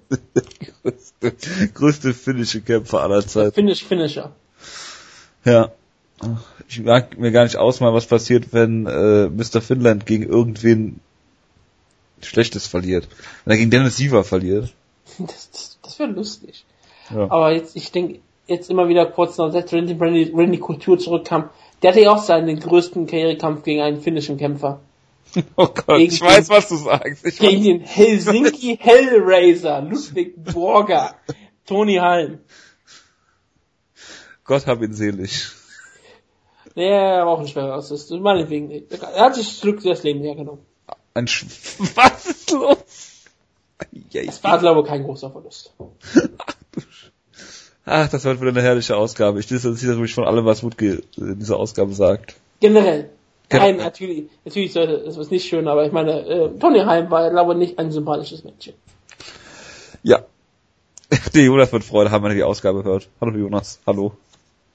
Es kommt bestimmt noch besser. Ich glaube, der hört die Ausgabe nicht. Ich hoffe. Fangen wir an mit der News-Ecke. Ähm, womit fangen wir an? Chris Lieben sitzt wieder im Knast. Schockierend. Da hätte ich nie mit gerechnet, dass was im Nee, nee, nee, nee. Das ist, äh, ist mal etwas anderes. Chelson hat gesagt, dass Conor McGregor äh, sein äh, Reebok Fight Kit nicht anziehen wollte. Beim Weigh-In und nach dem Kampf auch nicht. Er hat das auch gar nicht angezogen, obwohl Dana White es ihm extra noch gegeben hat. Interessant. Und ich frage dich, Wutke, ist Conor jetzt kein Freund mehr? Sie waren die Freunde. Er hat, er hat, er, äh, Dana White hat 75 Featherweights. Das ist richtig. Deswegen, ähm, der muss die Definition von Freundschaft erstmal kennen. Nein, ähm, die Conor McGregor Sache ist immer sehr lustig, aber ich, es ist scheiße dann. Der hat vor kurzem, der hat gestern oder vorgestern sein Pro Wrestling Debüt gefeiert. Hervorragend. Er, hat Ja, zwar nicht, er hat zwar nicht gewrestelt, aber er war halt, da. Hat gegen Phil Baroni geschult, Glück. der im Publikum saß. Ja, danke. Ist schön. Ähm, Globo, das ist dieser äh, große brasilianische TV-Sender, ähm, beendet aller Voraussicht nach das, äh, t- äh, den UFC-Vertrag oder was auch immer, was für eine Übereinkunft die auch immer haben sollen. Verstehe ich Bitte. nicht. Wieso? Äh, Es ist der größte Sport, äh, größte schnell wachsende Sport überhaupt. Ach so, Es okay. Ist größer als Fußball in Brasilien. Stimmt. Und deswegen weiß ich nicht, warum Globo es nicht machen kann. Vielleicht, weil es zu teuer ist, weil die ganzen Sender in Brasilien darum sich kratzen und beißen und würgen. Vielleicht kommt mal ein riesengroßer neuer TV-Deal für die UFC dadurch entstanden, der noch größer und mächtiger ist als der deutsche TV-Deal. Noch größer, mächtiger, meinst du? Das, das, das wäre schockierend. Ich meine, du weißt, das geht eigentlich kaum. Schwer. Schwer, ganz, ganz schwer. Also wenn du auf Pro7 und Sat1 schon läufst, Im Fernsehen, im Free TV. dann, also mehr geht nicht. Äh, reden wir zunächst über Jose Aldo. Reden, wir reden gerne über Jose Aldo. Also seitdem er, ich sag's immer wieder. Jose Aldo ist Gangster, oder? Ja, das, das, das ist der absolute Knaller. Ich meine, er ist auch noch so sympathisch. Ich meine, er ist anders als Conor McGregor, der mir nur auf den Keks geht. Jose Aldo ist das komplette Gegenteil. Ich mochte ihn mal eine Zeit lang nicht, nicht so wirklich. Ich war mir so ein bisschen egal. Jetzt liebe ich diesen Kerl. Und ich sage, würde dieser Kerl Englisch sprechen können, wäre er der größte Star der UFC. Und Conor McGregor gegen Jose Aldo würde zwei Millionen pay ziehen. Mindestens. Das würde Dallas, Texas ausverkaufen. Die Stadt. Nicht die Arena, die Stadt. Dallas würde stillstehen, weil sie alle im Cowboy Stadium sind. Eine Million Zuschauer Cowboy ausbauen für Stadium. den Kampf. Jose Aldo ist ein solcher Charakter, der einfach mal gesagt, mir ist egal, Infusionssperre, Infusionssache, ich werde einfach weiterhin tun. Mir doch egal, die werden mich eh nicht dafür ähm, suspendieren. Und alle, und äh, wie er sich gegen Dana White und all sowas rebelliert, der Typ ist Dama. Der weiß, dass er nicht entlassen wird. Und wenn er entlassen wird, weiß er ganz genau, er wird viel Geld machen können. Der- Das, das, das ist äh, sehr, sehr Denn, richtig. denn er könnte als absoluter Macho darstellen. Und er würde bestimmt von vielen Sponsoren umgarnt werden. Und Bellator würde ihm den roten Teppich ausrollen. Und sie würden ihm leichte Gegner geben. Sie haben nur leichte Gegner. Ja, Featherweight ist eine gute Gewichtsklasse dort. Ja, aber Jose Aldo, Gut, er kämpft gegen Pitbull nicht, weil er Brasilianer ist. Aber äh, er könnte gegen äh, Daniel Weiche kämpfen. Jose Aldo gegen Daniel Weichel wäre hervorragend. äh, warum nicht? Aber ich meine, Jose Aldo hat nichts zu befürchten und ich glaube, der ist sich lange auch total sicher, dass sein Vertrag nicht verlängert wird. Er gibt sich auf jeden Fall so. Er gibt sich so wie jemand, Kann der die UFC sich das denn erlauben, ihn gehen zu lassen? ja, die UFC ist doch schlechte Presse egal.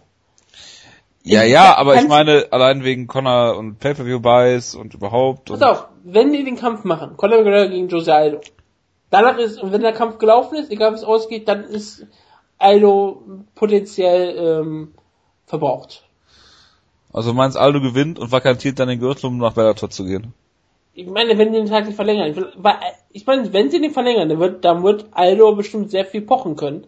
Wenn er gegen Conor McGregor gewinnt und dann weiß die UFC, okay, dann das Rematch wird sogar noch wieder größer werden, weil dann wollen alle Leute sehen, wie Conor McGregor zurückkommt, weil das ist dann die klare Storyline des Kampfes aus vermarkten.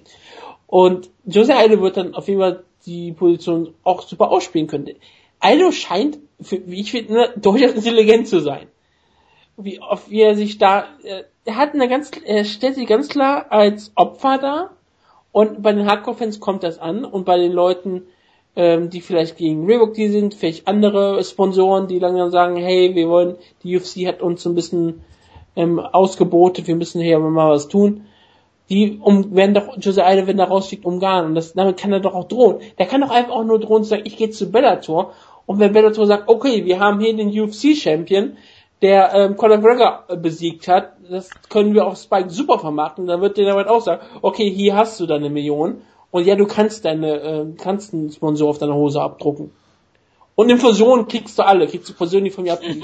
Ich leg sie dir. Genau. Du kannst nehmen, was du willst. Das sowieso, das ist kein Problem. Das ist bei Conor McGregor auch nicht anders. Ja, natürlich. Und ich meine, wir, wir können uns deine Kämpfe auch jetzt absprechen. Nicht nur die Conor McGregor Kämpfe, wir sprechen einfach auch deine Kämpfe jetzt ab. Gen- Genau, genau. Ach ja. Ja, wir haben darüber gesprochen, Vanilla Silva hat behauptet, dass er Felsen, Oh, dass ja. er, er Beweise hat, Eigentlich umgeht, dass wir darüber reden. dass die UFC ähm, Kämpfe, ähm, wie heißt es, fixed, Pro Wrestling betreibt. Und er kennt sich damit aus, er hat bei Pride gekämpft. Kennt sich mit vielem aus. Richtig, er ist eigentlich ein Fachmann. In allem, äh, in allen Belangen. Er ist ein Renaissance-Mensch. Genau. Conor McGregor äh, gegen äh, Chad Mendes soll 700.000 bis eine Million Pay-Per-View-Buys haben. Beeindruckend. Du hast ja gesagt, 500.000 wäre ein Erfolg. Ja, aber ich lag auch damit völlig falsch.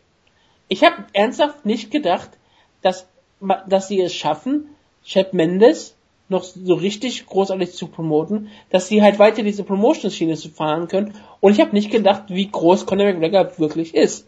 Ich, ich sage ganz klar, ich lag völlig falsch. Ich, das, ich, ich fresse meine Worte, das habe ich kein Problem mit.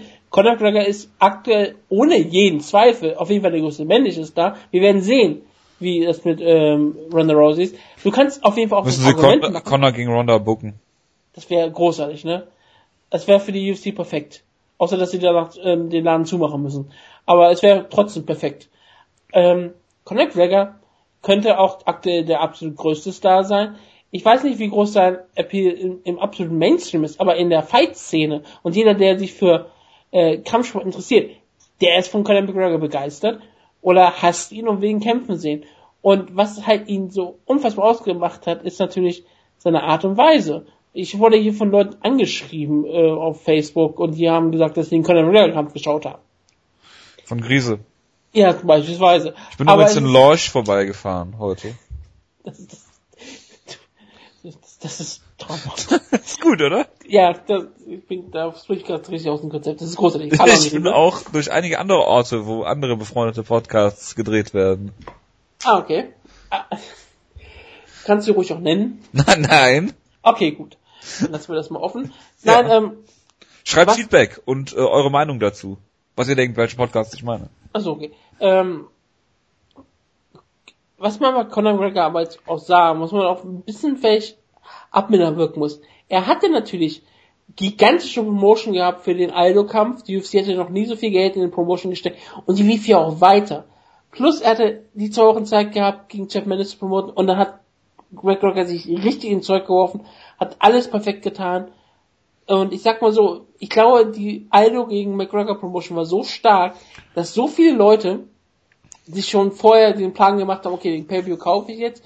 Und nachdem Haben äh, den gekauft und sie haben keinen Stornos angenommen. und die haben einfach, genau, die haben ihr Wochenende schon so verplant gehabt, sie sagt, okay, ich bleib dabei.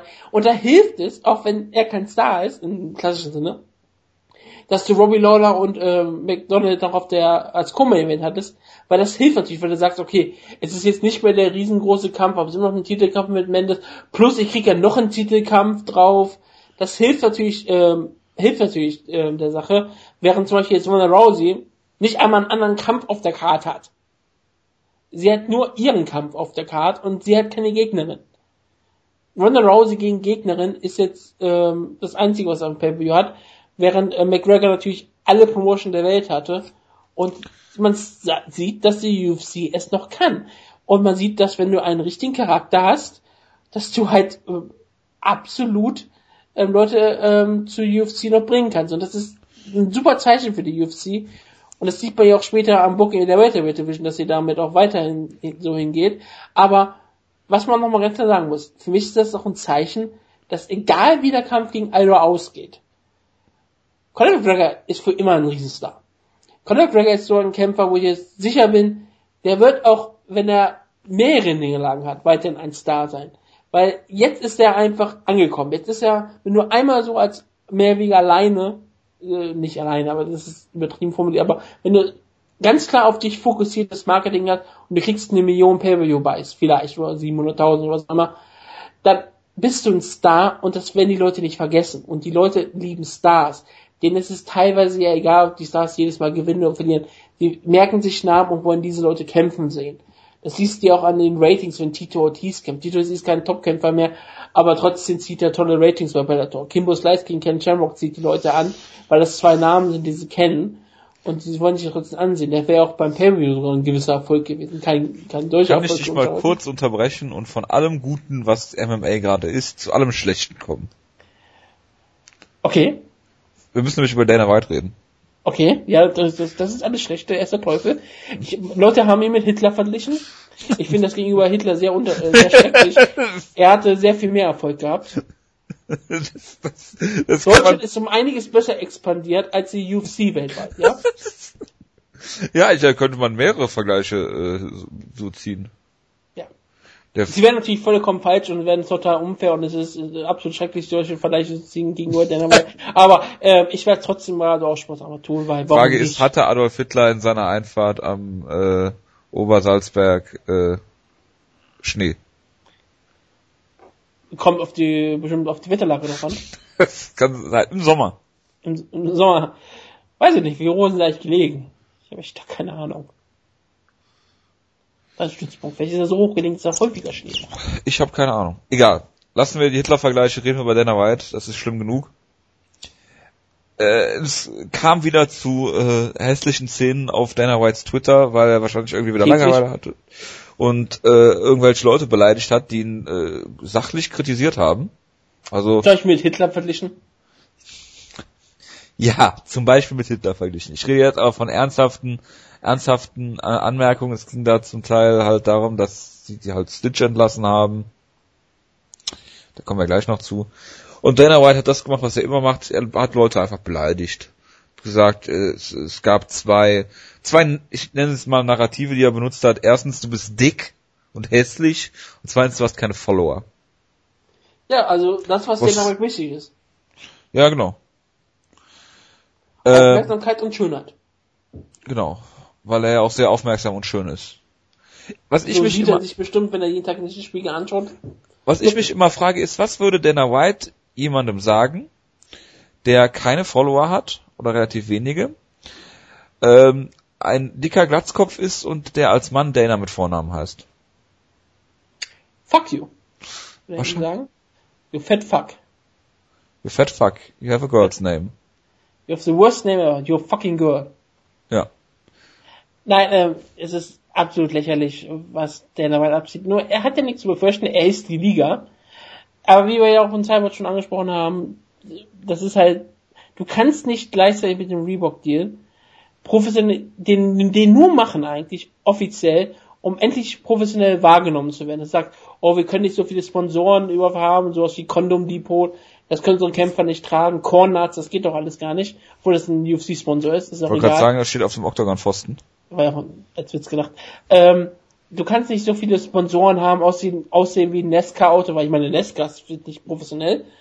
Und ähm, du kannst nicht so aussehen, das sieht lächerlich aus, das ist nicht wie alle anderen Sportarten, außer Nesca. Und deswegen äh, müssen wir es professionell halten.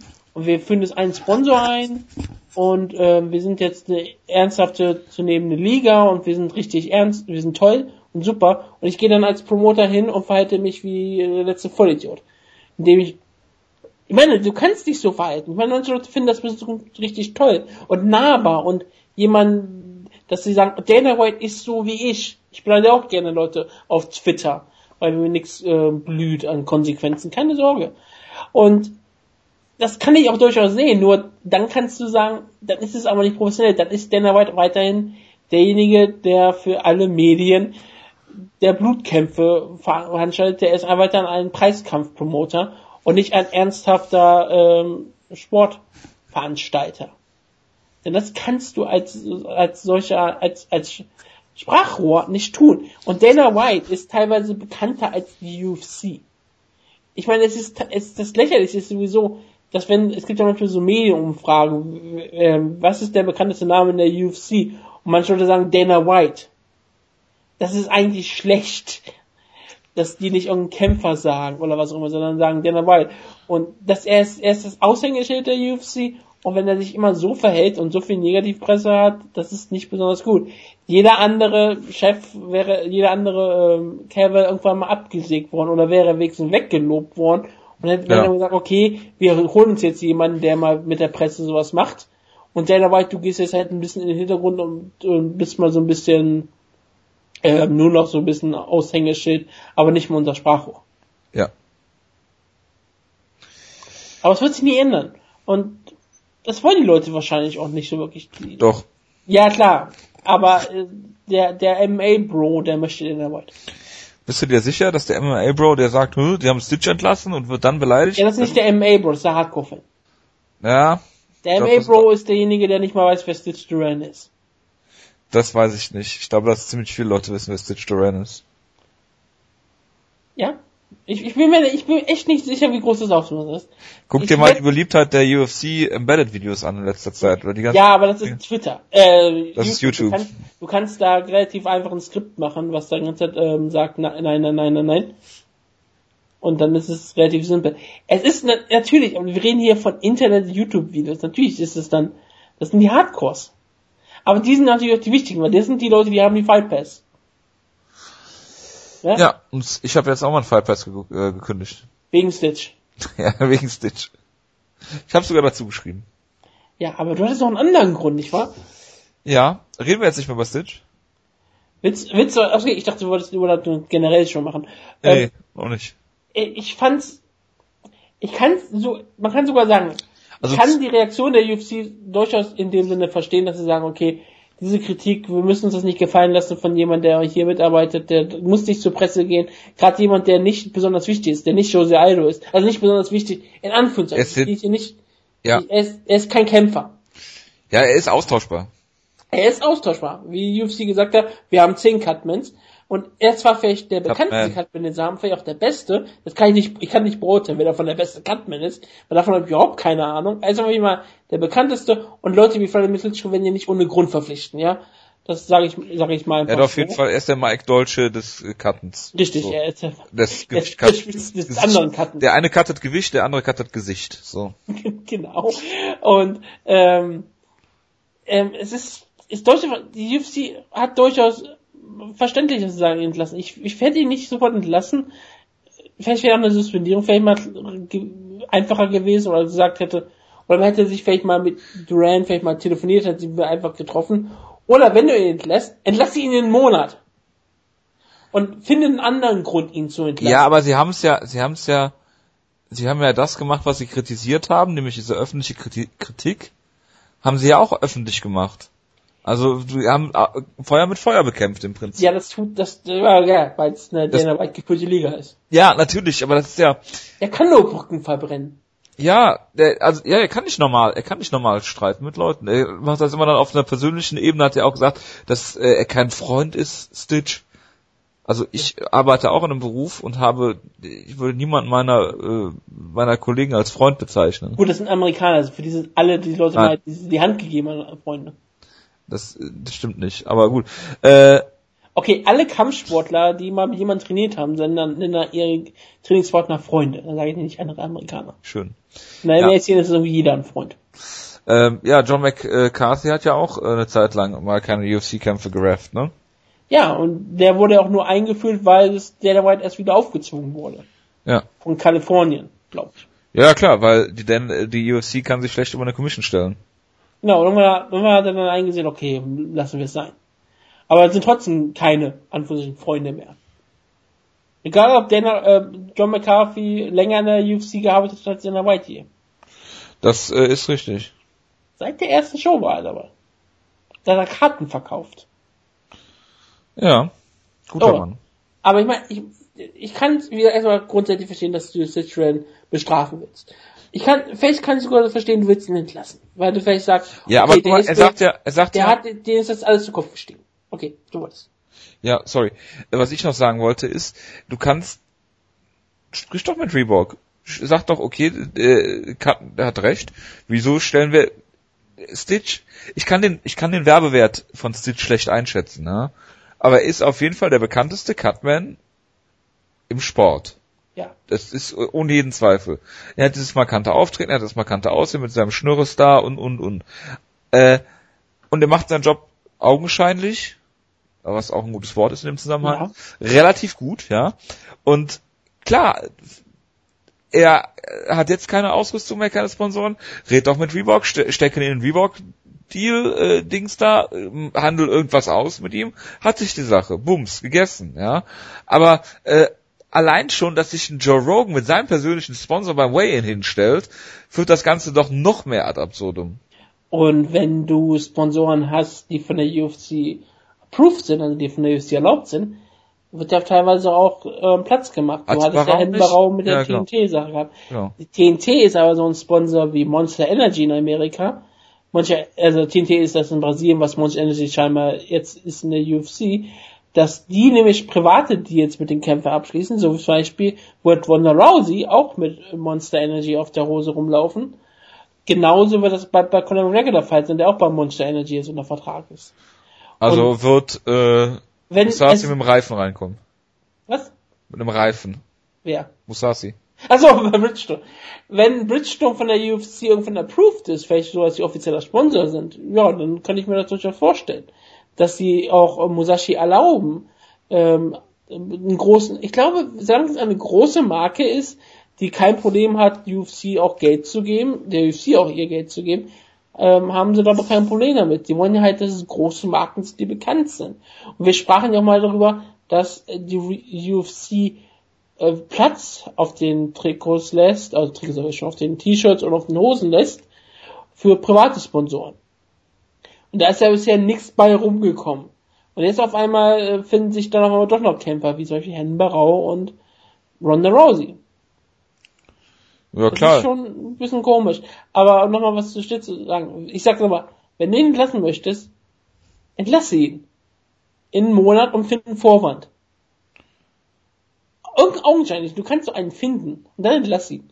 Dann ist wenigstens so für die meisten Medien und für manche Leute wenigstens so ein bisschen ähm, Abstand zwischen der Kritik und einem sowas gewesen, dass sie nicht sofort sagen können, Das oh, wär ja, das ist, der ist Achtung. deswegen entlassen worden. So ein bisschen Augenwischerei betreiben. Natürlich. Aber das ist nicht die UFC-Art. Wie gesagt, die, die, die, es gibt genug Leute, die verbrennen ihre Brenn, äh, Brücken zur UFC, aber die UFC tut das auch immer total gerne. Haben wir schon angesprochen. Aber ist auch egal. Deshalb ist Stitch jetzt wahrscheinlich exklusiv bei Series of Fighting und den Klitschko-Brüdern unter Vertrag. Ja, das ist großartig. Ich meine, für Stitch ist es nicht, vielleicht sogar immer noch nicht ein großes Problem. Er hat immer noch große, er hat halt große Vermarktungsmöglichkeiten, auch außerhalb der UFC. Und er hat auch immer noch weiter große Kämpfer gehabt, Box, er hat auch andere Boxer, die er hat. Und er hat Welche Boxer äh, hat er andere noch? Ligen. Und während die anderen Cutmans natürlich so sitzen und sagen, die sind alle nicht so bekannt und die haben immer nur kleine Deals. Für die war bestimmt die UFC und deren, die Sponsor, heißt immer noch die haben, Cutman, alles ne? wichtiger. Was? Cutman. Ja, Cutman hab ich schon gesagt. Cutmans hast du zweimal schon gesagt, aber macht aber nichts. Okay, das tut mir leid, manchmal rutscht mir sowas runter. Das, äh, deshalb bin ich ja da, deshalb verbessere ich dich ja gerne. Danke, danke.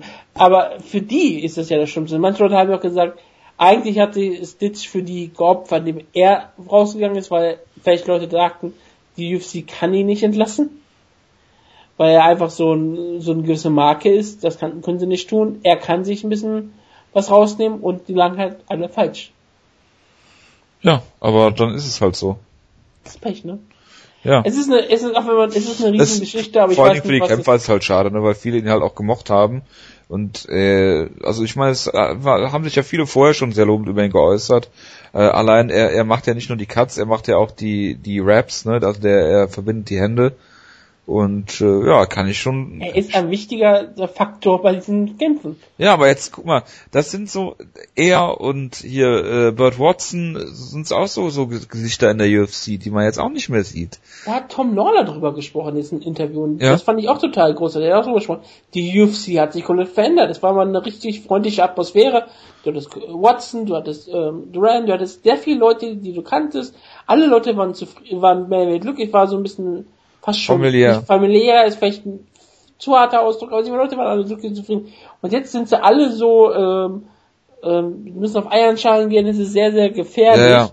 Und die ganzen. Leute, die, die neu sind, sind alle sehr, sehr ähm, anders. Es ist eine komplett, er hat gesagt, es ist eine komplett andere Liga. Er versteht das, was die UFC macht, aber sie hat sich komplett verändert. Und ich glaube, das merken, merken gerade alle.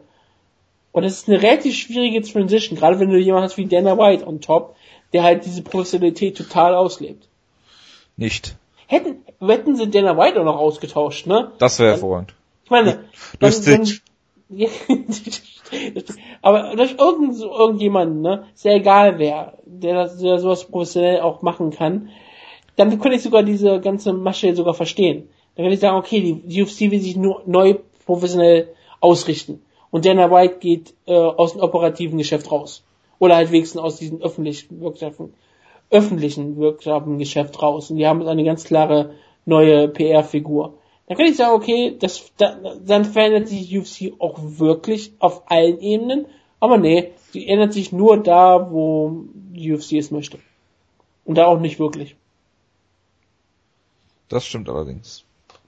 Ich glaube, Dana White ist der Kapitän, der als letzter das sinkende Schiff verlässt.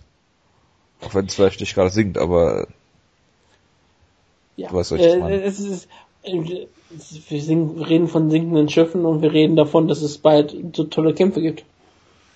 das ist äh, wohl wahr. Die UFC ist nicht am Sinken. Die UFC ähm, ähm, schwimmt ohne Probleme. Es ist nur relativ, es ist nur relativ klar, dass ähm, durchaus es einige Eisberge im Wasser gibt. Und die UFC kann immer wieder sehr stark auf die zu segeln. Und das kann sehr gefährlich werden für die UFC irgendwann mal. Ich meine, bis vor kurzem hatten sie keinen Pay-Per-View-Draw. Jetzt haben sie Conor McGregor. Wie Ja, haben sie klar. den gefunden? Bis der im Knast sitzt. Wegen Trunkenheit auf Steuer. Wegen ihre sein. Das ist in Amerika nicht immer einfach. wohl wahr. Die finden wieder irgendeinen Vorwand. Bestimmt. Ja, aber ich glaube, Reebok hat da natürlich keinen Einfluss drauf, auf diese Personalentscheidung der UFC, ganz klar. Aber ich glaube nicht, dass sie begeistert davon sind, wie das da gerade läuft. Und ich glaube auch Fox ist im Moment nicht sehr gut auf die UFC zu sprechen.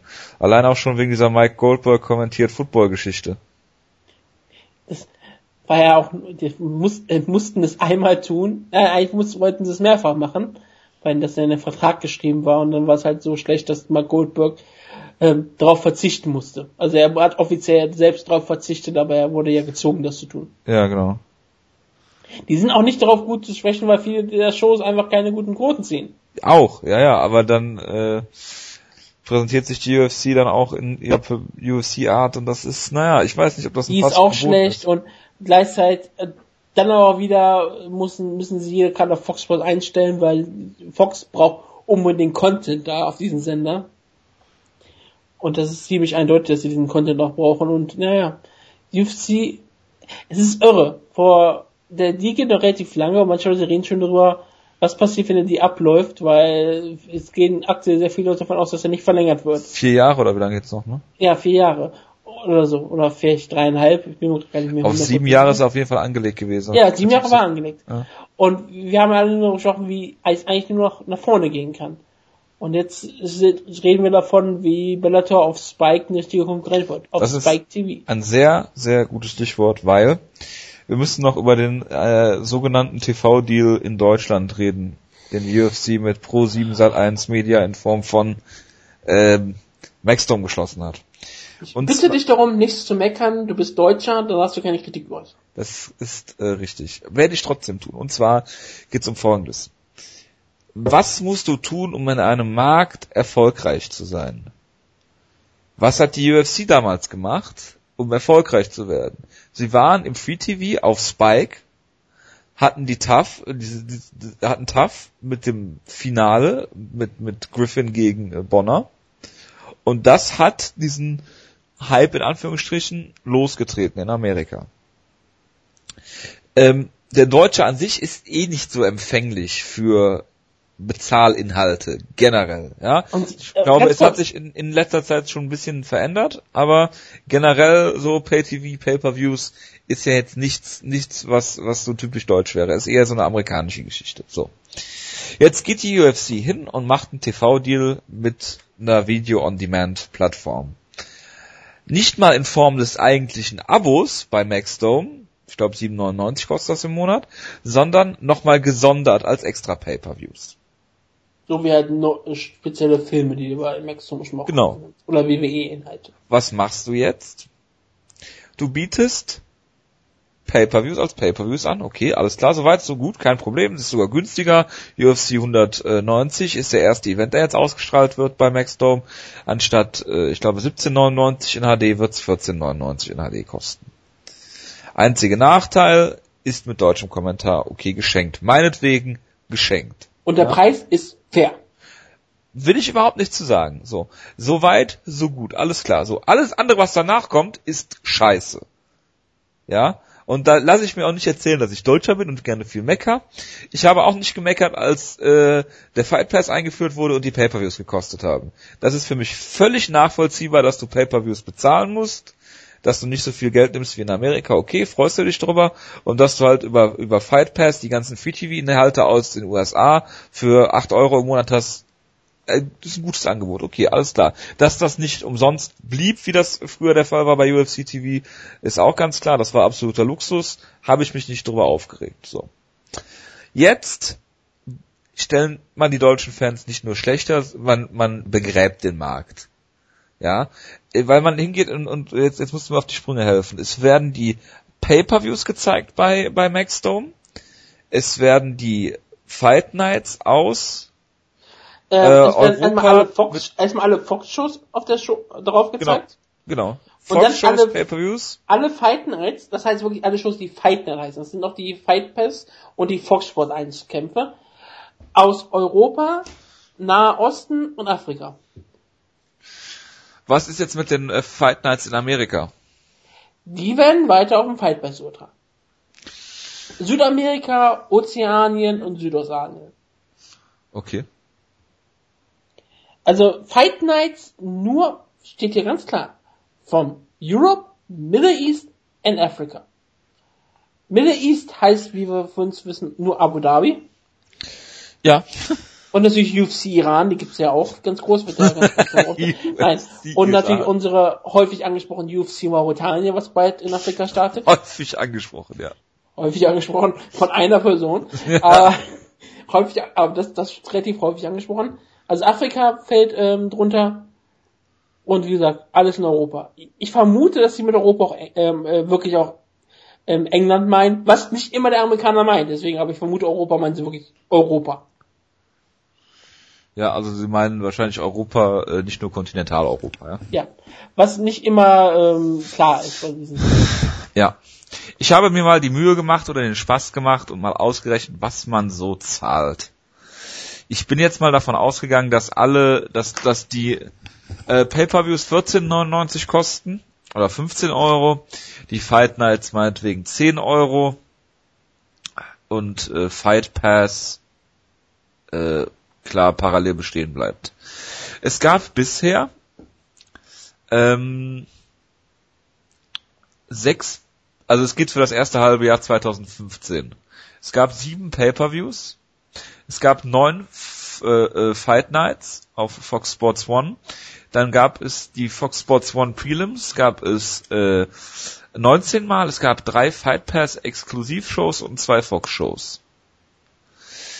Das hätte uns 2013 0 Euro gekostet. 2014 mit Fight Pass und den Pay-Per-Views 174 Euro. Und ich weiß, dass die Zahl für 2015 jetzt nicht ganz genau ist. Ungefähr, meinetwegen etwas weniger, neben 50 Euro Rundungsdifferenz. Wenn du im ersten halben Jahr alle Events der UFC gucken wollen würdest und mit dem aktuellen TV-Deal wäre ich bei 308 Euro.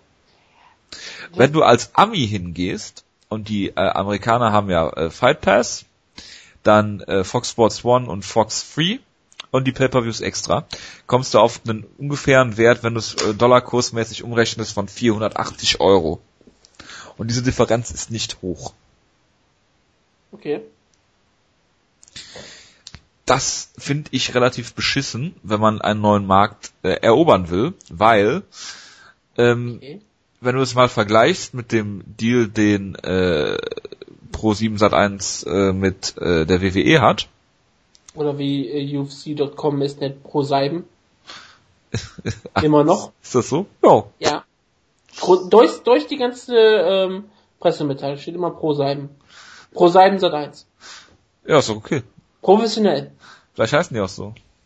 Das kann durchaus der Fall sein, es stimmt nur nicht. Das, das war.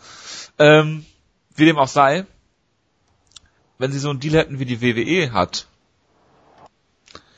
deutscher Kommentar, geschenkt, Pro 7 äh, Fun, Pro 7 Max, äh, laufen. War nirgendwo des Fernsehers, gut, Max vielleicht etwas höher als Fun bei den meisten Leuten, aber es ist im Fernsehen zu sehen. Es ist free. Ich meine, ich habe dir ja auch im Vorlauf gesagt, ich gucke zwar jetzt nicht unbedingt äh, Wrestling überhaupt mehr, aber wenn das irgendwann zu, das irgendwann nachts mal läuft, dann äh, schaue ich es mir halt auch an, wenn nichts anderes geht. Aber jemand, der generell Interesse an der UFC hat, der, der, ich meine, wenn, gerade wenn du nochmal auf WWE sprichst, jemand, der durchaus mal durchseppt durch die Sender, dann mal bei Tele5, bei Pro7 Max oder bei ja.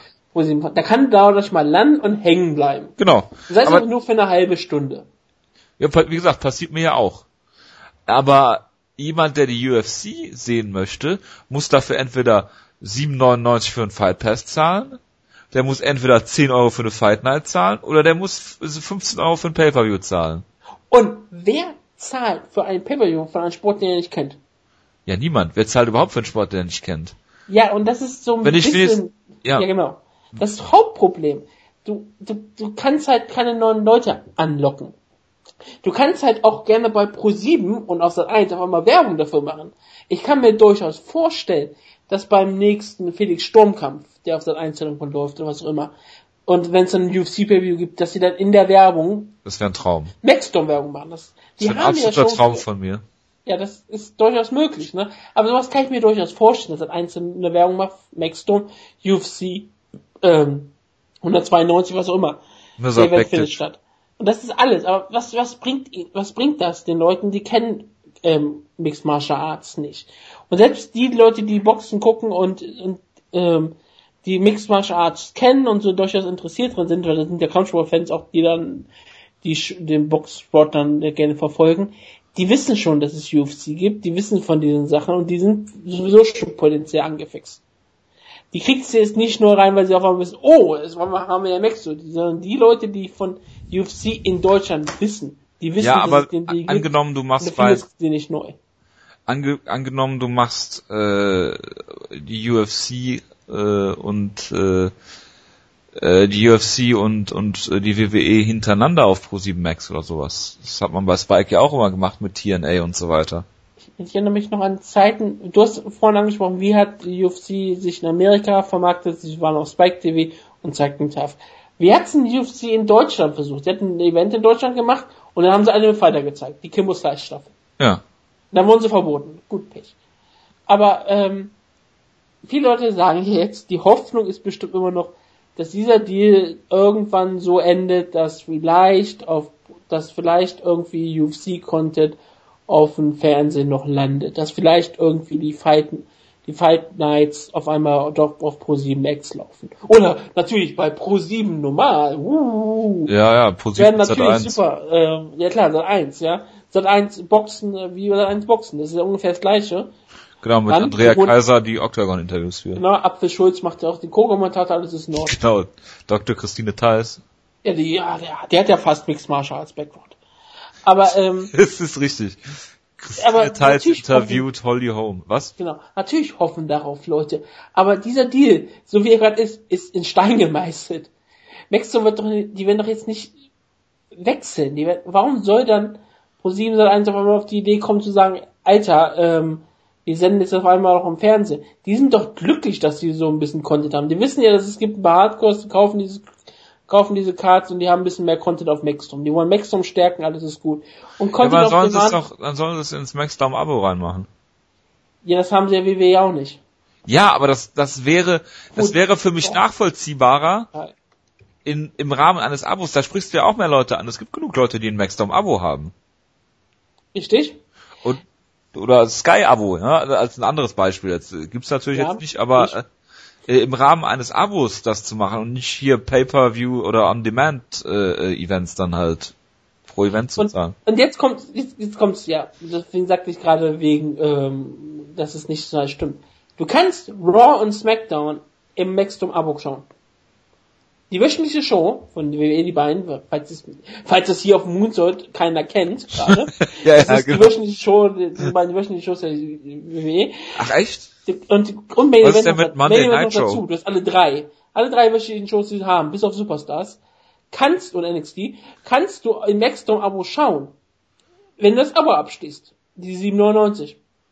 Ja, aber wieso geht das bei der UFC nicht? Das frage ich mich auch. Warum sind die verdammten Fight Nights nicht umsonst? Oder hat das Ja, aber an was hat sich die UFC denn da orientiert?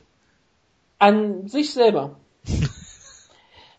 Ich glaube, sie wollen, sie wissen, dass der Markt so limitiert ist. Ich glaube, das ist die Art und Weise. Sie wissen, dass der Markt limitiert ist. Und dass wie unfassbar anstrengend es war, überhaupt äh, wieder ins Fernsehen zu kommen. Also, dass sie in den Fernsehen laufen könnten, ja? Dass sie einfach sagten, okay, wir kriegen hier, wir werden hier nie Teil des Mainstreams. Das ist in Deutschland unmöglich.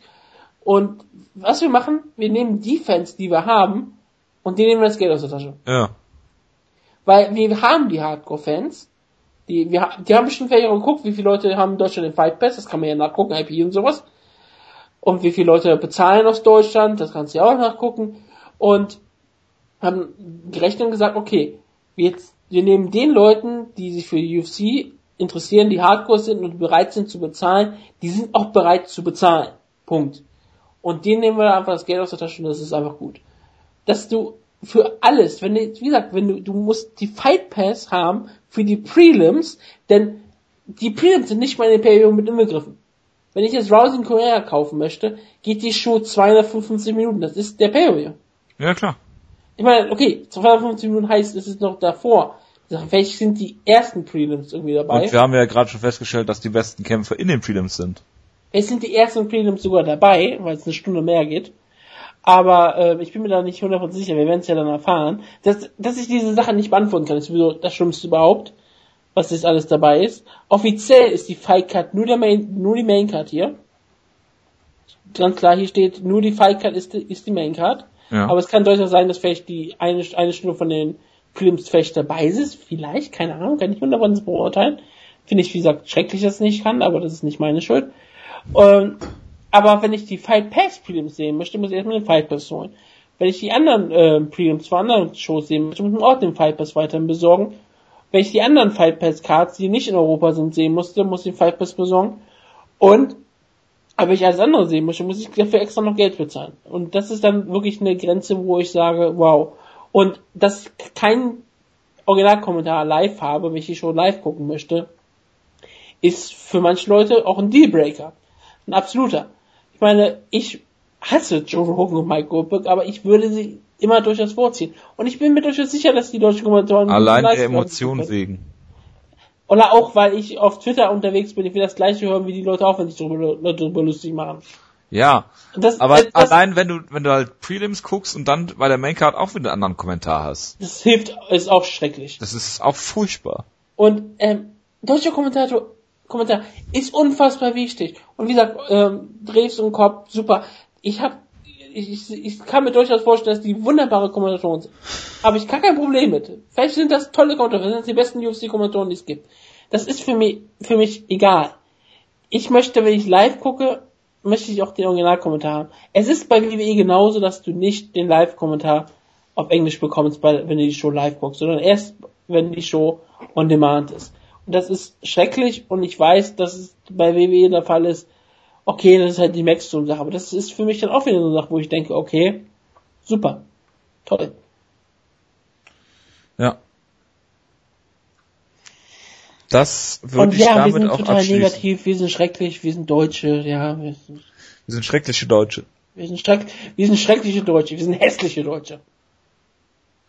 Ja. Was ist hier gerade? Ach so, okay, verstehe. Ich meine, Buddy hat Fragen. Das ist natürlich schade. Naja. Gut, lassen wir das. Ähm, damit schließen wir die News-Ecke hoffentlich. Die war bestimmt eine Stunde jetzt lang oder so. Ja. Und äh, gehen über zu äh, Rousey gegen Correa und ich hoffe bitte, dass wir uns kurz fassen. Ja, werden wir, keine Sorge. 2, 4, 6, 8, 10, 12, 14, 15 Kämpfe? Bin ich doof? Nein. 2, 4, dachte, 6, 8, 10, 12, 13 Kämpfe. Kam auf 13, weil ich gerade Ja. so ein bisschen wie, oh, was? Boah, ich hoffe, dass es ein Tough-Kampf ist, ne? Ich nicht. Stopp. Oh Gott, 12. Victor Miranda gegen Clint Hester. Ich kenne wenigstens meine Kämpfer vom Namen her. Und Ja. das habe ich schon häufig kämpfen sehen. Ähm, wollen wir direkt schnell über den Kampf sprechen, weil es, weil es jetzt ein Serientitelkampf ist. Victor Miranda ist ein ehemaliger Super Heavyweight Kickboxer. Lex Ja. Er kämpft jetzt im, in UFC im Middleweight. Ja, aber Super Heavyweight ist im Kickboxen ja auch Heavyweight eigentlich, ne? Ja, ja, ich, ich, ich, ich habe gerade nicht Wikipedia geguckt. Da war immer sehr schwierig. Jetzt ist er halt Middleweight. Er war bei Tough Brasilien im Heavyweight-Finale und ist dann halt, genau, er, ist die, er war die zwei Gewichtsklassen. Das erinnert mich auch so ein bisschen an die Geschichte von ihm. Ähm, sah er sogar in seinem ersten Kampf sogar ziemlich gut aus. Und jetzt kämpft er gegen Clint Hester, der ja auch mal ein bisschen ähm, gepusht wurde. Und er hat ja den Hendros besiegt in die Ends. Wurde nur vor kurzem von natürlich ähm, Superkämpfer Robert Whittaker gestoppt. Das ist keine Schande. Das passiert ganz anderen Leuten. Ähm, deswegen schwierig. Es ist, glaube ich, kein schlechter Kampf, wenn ich ganz ehrlich sehe. Also für die Verhältnisse, auf die wir hier uns äh, beschränken. Ähm, ich weiß gar nicht, auf wen ich jetzt unbedingt tippen würde. Ähm, Clint Hester war, sah durchaus talentiert aus, sah ziemlich aus wie jemand, der ernsthaftes Potenzial hat. Und Robert Whittaker ist bei mir ein Top Ten Fighter. Deswegen, äh, er ist noch nicht ganz Top Ten, aber er ist auf dem Weg dahin. Top 8 zu werden. Er ist auf die ähm, beste Position, die es überhaupt gibt im Middleweight. Und ich glaube, Clint Hester hat durchaus mehr Upside als Victor Miranda. Miranda ist ein ehemaliger Schwergewicht, sehr viel Knockerpower, guter Kickboxer, aber Clint Hester, ich, ich möchte endlich auch mit dir aufschließen und ich tippe auf denjenigen, der einen Boxtrack-Account hat. Ich tippe auf ähm, Clinton Hester. Clinton Hester hervorragend. Ja, er hat einen 3-3-1-Rekord im Boxen. Ja. Ja, um das kurz zu machen, ich tippe auch auf Clint Hester. Gut, ähm, Aus mal, Gründen. Was soll ich eintragen? Nein, ich trag's ein, deswegen wollte ich, ich wollte eigentlich gerade sagen, äh, dann kannst du ja mit der Karte kurz weitermachen. Okay, mach ich kurz mit der Karte weiter. Äh, Rousey bei Armbar in der ersten Runde. Ja, du sollst vielleicht ein bisschen mehr sagen, dass ich eintragen Nein. kann. Ach so. Ja, Rousey wird diesen Kampf per Armbar in der ersten Runde gewinnen. Reicht das? Das ist, das ist dein Preview. das ist mein Preview. Mehr, mehr Kannst du nicht mal so ein bisschen was über die Horsewomen sagen oder über Beth Korea oder, ach so, das ist meine Aufgabe. Scheiße. selbst das interessiert doch keinen. Ja, ich werde Horsewomen verlieren alle, ja. Ja, Du, äh, äh, hier, äh, Shafir und äh, Basler haben alle verloren mit ja, gebetsmühlenartiger Ruhe. Ja, aber weißt du, was das Tolle daran ist? Zwei davon haben gegen Beth Korea verloren. Ja, wow. Ich liebe das. Gehen, das passt gerade perfekt in die Art und Weise des Kampfes. ähm, ja, Die Frage ist, wer ist Beth Correa? Lieber stellen. Beth Correa. Übrigens, wie du Beth Correa sagst. Ja, warum auch nicht? Beth Correa, wenn ich meinetwegen. Beffe. Betch. Beth. Beth. Beth, Beth. Beth. Beate Correa. Wir kennen sie ja, sie ist unbesiegt. Äh, Ronda Rousey, ich habe sie sogar auf äh, Facebook ja geschrieben, hat für mich äh, die gute Beth am richtig brutal ähm, runtergemacht obwohl sie sie loben wollte, obwohl sie sie stark reden wollte. Indem sie ähm, gefragt wurde, was sind eigentlich die Stärken von Coher? Und Dass du diese Interviews überhaupt guckst. Ich habe mir das Interview angeguckt, weil ich es interessant fand. Und da hat Ronda Rousey erstmal so gesessen und sagt, okay, ich habe nicht mit dieser Frage gerechnet. Und hat sich dann wahrscheinlich so ausgedacht, okay, was kann ich positiv sagen? Hat sich drei Punkte ähm, aus den Fingernägeln gesaugt die wirklich so sind wie die Tread Points, die du immer hast, wenn du die Harvey, Harvey Davidson Punkte, die sie immer noch haben ja, wenn dir nichts Positives einfällt, du musst halt nicht irgendwas ein so. Hat gesagt, okay, sie ist unbesiegt, hat deswegen sehr viel Selbstvertrauen. Super, undefeated. Dann hat sie gesagt, ähm, sie trainiert Mixed Martial Arts. Sie hat nie irgendwie eine einzelne Kampfsportart gelernt. Sie kommt aus Mixed Martial Arts Background. Sie ist also ein Allrounder. Okay, okay, oh, damit, das ist aber ein Problem. Damit hast du nämlich Golden Gloves Boxing Champion schon rausgeklammert. Super. Und das ihre dritte Sache war, sie ist tough. Ja. Super, das ist also wirklich, jeder, jeder der Mixed Martial Arts kämpft, ist tough. Jeder. Jeder, der sich in den Käfig traut, ist sowieso tough. Egal, egal welches Niveau. Selbst, selbst die Leute bei UFC Iran sind tough. Ohne jeden Zweifel. Das ist kein, das ist kein Lob. Das ist einfach nur, mir fällt nichts ein, was das sagen. Genau. Und das ist auch hier der Faktor. Beth Goyer hat diesen Kampf bekommen. Warum? Weil sie eine Storyline entwickelt hat. Weil sie hat, Ronda Rousey hätte eine Sache sagen müssen. Correa ist intelligent. Auf jeden egal, ich weiß nicht, ob sie kampfsportlich intelligent ist, aber sie ist eine intelligente Geschäftsfrau.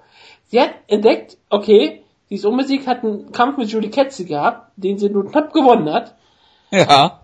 Das muss man nochmal ganz klar sagen. Sie hat knapp gegen Julie fucking Ketze gewonnen. Ich, ich liebe Julie Ketze. Sie ist eine sympathische Frau, aber sie ist keine Topkämpferin und sie hat gegen Beth richtig Aber weißt du, was sie ist? Ja. Tough. Tough. Oh, sie ist so fucking tough. Eine Allrounderin. Und eine Allrounderin war sie auch, ja, also, ja.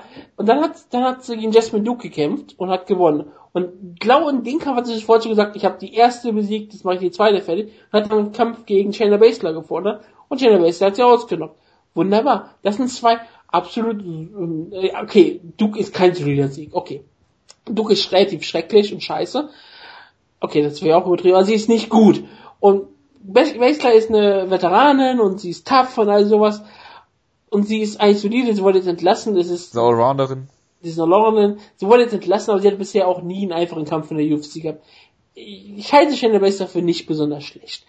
Aber, ähm, sie ist halt auch kein richtig toller Test.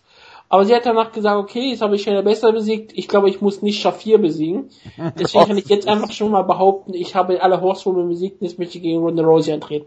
Sie hat damit eine Storyline geschaffen, an die sich Hardcore-Fans erinnern wenigstens und hat Ronda Rousey die ganze Zeit genervt.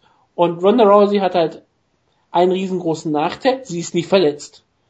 Und weil sie nicht verletzt ist, hat sie auf einmal schon gegen alles gekämpft, was ihr vorgesetzt wurde. Und weil die Division jetzt auch mal aufgeräumt ist, muss sie auf einmal gegen die Nummer 7 oder was auch immer Beth Coeras antreten. Und das ist ein lächerlicher Kampf. Natürlich hat Beth Coera theoretisch eine Chance. Es ist Mixed Martial Arts, äh, die Handschuhe sind klein und all sowas und äh, Buster Douglas kann auch einen Knockout landen gegen Mike Tyson. Alles ist gut. Alles kann passieren. Das ist Mixed Martial Arts. Logisch. Das ist aber die einzige Chance, die Coera hat. Ronda Rousey ist in jeder Hinsicht überlegen. Was Westkorea hat, äh, ist eine solide ähm, Jiu-Jitsu-Kämpferin, hat ein, hat ein Blue Belt dort. Sie trainiert mit den Pitbull-Brüdern. Okay, das ist gut. Sie trainiert mit, gut, mit zwei guten Kämpfern. Das kann man ihnen vor, vorwerfen. Aber sie ein Blue Belt und Ronda Rousey ist äh, was auch immer in Judo. Ja, sie ist ähm, einfach die beste, die jemals ins Mixed Martial Arts kam in dem Sinne. Sie ist athletisch toll. Wir haben so häufig über Ronaldo geredet. Was soll ich über sie sagen, was nicht jeder hier der Hörer weiß? Sie ist unfassbar gut. Sie ist eine Killerin weil sie kann Leute ausnocken, sie kann sie schnell finishen, sie kann sie langsam finishen, wenn sie möchte. Sie hat die, wenn sie eine Armbar-Chance sieht, nimmt sie die Armbar und sie wird sie auch holen und finishen und alles tun. Ähm, der Kampf endet dann, wenn Ronda Rousey den Kampf beenden möchte. Sie hat es mehrfach gesagt, sie möchte dafür richtig wehtun, sie lächerlich machen, sie möchte dafür sorgen, dass es wie Rocky 4 ist, dass am Anfang sie ausgebucht wird, am Ende wird sie gefeiert. Das könnte ich mir sogar fast noch vorstellen, obwohl es Brasilien ist. Ronda Rousey gewinnt den Kampf, wie sie immer sie möchte. Entweder sie knockt sie aus oder sie holt sich die Arme in der ersten Runde. Eins von beiden wird, wird passieren. Wenn Bev Correa gewinnt, ist es der größte Upset der UFC-Geschichte. Der größte Upset in der MMA-Geschichte und einer der größten Upsets in der gesamten Geschichte des Kampfsports. Ja. Oh. Ich guck gerade nochmal Buster Douglas gegen Mike Tyson. Wutke? Du guckst den Kampf, gerade? Ja. Achso, okay. ich war gerade so ein bisschen wie, habe ich irgendwas gesagt, was falsch war? Okay. Nein, nein. nein. Alles gut. So. Ich, ich, ich will gerade nicht, was, oh, gegen wen? Gegen wen hat Buster Douglas gekämpft? Akira Maeda? Irgendwann mal. Akira Tau. Ja, Akira Tau hat er nicht gekämpft. Eieieiei. ja, Iron Mike. Ja. Äh, lassen wir das. Äh, ja. Shogun Hua, ein anderes, äh, ein anderer äh, japanischer Also du, du stimmt, so wie gesagt, weiterhin zu Ron Rosie gewinnt und du hast auch nichts zu sagen. Was soll ich dazu sagen? Du hast schon viel zu viel erzählt. Du hast 30 Mal so lange geredet, wie der Kampf sein wird. Das ist richtig, aber das ist bei unserer Sendung relativ normal. Es wird unter einer Minute sein. Äh, Shogun Hua gegen Little Knock wird ein furchtbarer Kampf, den wir den Jonas zwingen müssen zu gucken. Dieser dieser, dieser, gottverdammte Kampf. Ich meine, warum redest du darüber? Ich will nicht drüber. Ich, ich, weiß nicht, was ich, was ich, ich muss irgendwas dazu sagen. Wir sind ein Podcast. Die Leute erwarten hier irgendwas. Nein, die Leute schreiben, ja, haben Feedback geschrieben. Danke dafür. Ja, wirklich danke. Die erwarten jetzt, dass wir irgendwas Lustiges sagen, damit die sowas wie Enten können fliegen, damit sie lachen und sagen, haha, der Kampf wird vielleicht doch noch was. Ich kann dir nichts Revolutionäres sagen. Little Knock hat gegen Anthony Rumble Johnson vor kurzem noch gekämpft, also von ja. Und davor, er hat, davor hat er auch gegen er hat, Jason Brills verloren. Ja, aber er hat auch das, das Lustige ist, Little Knock ist teilweise sogar ein ernsthafter Kämpfer, weißt du? Er hat Siege über Tito Ortiz und Richard Evans, ja? Ja. In den letzten vier Jahren gefeiert. Also und Shogun war ja auch wieder, hat ja mal Giant Tuna besiegt und so. Und deshalb ist er immer noch in der Karriere und alle Leute lieben ihn. Und, ach Gott, es ist so Willst du nicht, dass er entlassen wird und es ist endlich bei, ach nee, ist ja auch bei Bellator entlassen worden, Sokoju. Es ist ein Schreck, es ist ein schrecklicher Kampf. Und es ist, es ist ein Kampf, den, die sie bucken müssen, weil sonst hätten sie überhaupt keinen Co-Main-Event. Sie brauchen irgendwelche zwei Brasilianer, die sie vermarkten können. Die treten mal gegeneinander an, das ist sehr toll, das freut mich. Es ist ein Kampf, der wäre vor zehn Jahren einer der geilsten Kämpfe überhaupt gewesen. Und ich sage, dass Little Knock wahrscheinlich derjenige ist, der nicht so sehr Schott ist wie Shogun Ur. Einfach weil ich sage, er hat wenigstens noch ein Kind und ist ein Softball-Kämpfer. Vielleicht kann das ähm, Shogun total überraschen. Ich sage, ähm, ähm, Little Knock knockt Shogun Ruhr in der ersten Runde mit einem linken Haken aus. Ich sage, äh, Shogun knockt ihn mit einem Headkick aus. Das wäre doch schön. Du hast auf Feste getippt nochmal, ne? Bitte? Du hast auf Feste nochmal getippt, ne? Ja, genau. Genau, ich wollte nur, ich hab grad, kam mir jetzt dazu, das zu schreiben. Ja gut, dann mach weiter. Äh, dann äh, Stefan Struf. Du übergehst zwei Kämpfe, ist ja unglaublich. Du gegen, hast nichts zu tough, Brasilien zu sagen. Nein, gegen Big Knock. das ist wieder so ein typischer, das wird genauso laufen wie der Brandon Sharp Kampf. Wird das? Ja sagt dir, Big Knock greift nochmal an und er wird einen dritten Frank Mir Kampf fordern. Den er auch dann verlieren wird. Ja, aber den wird Frank Mir nicht annehmen. Frank Mir hat größeres vor. ja, natürlich.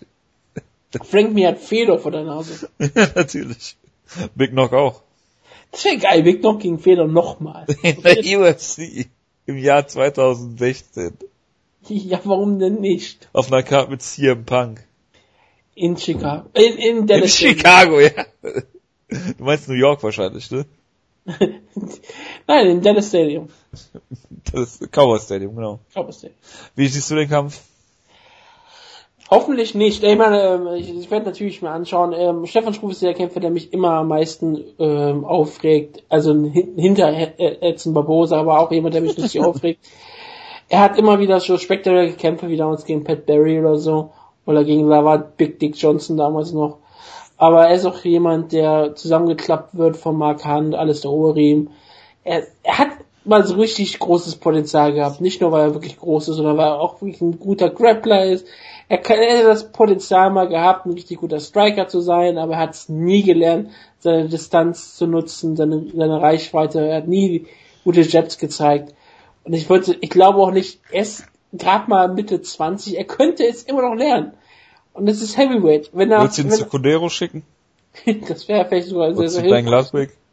Die Sache ist, ich sag immer, wenn Stefan Struf mal lernt, wie man richtig jabbt und seine Beine benutzt, könnte der immer noch ein richtig, richtig gefährlicher Gegner für die meisten Leute werden.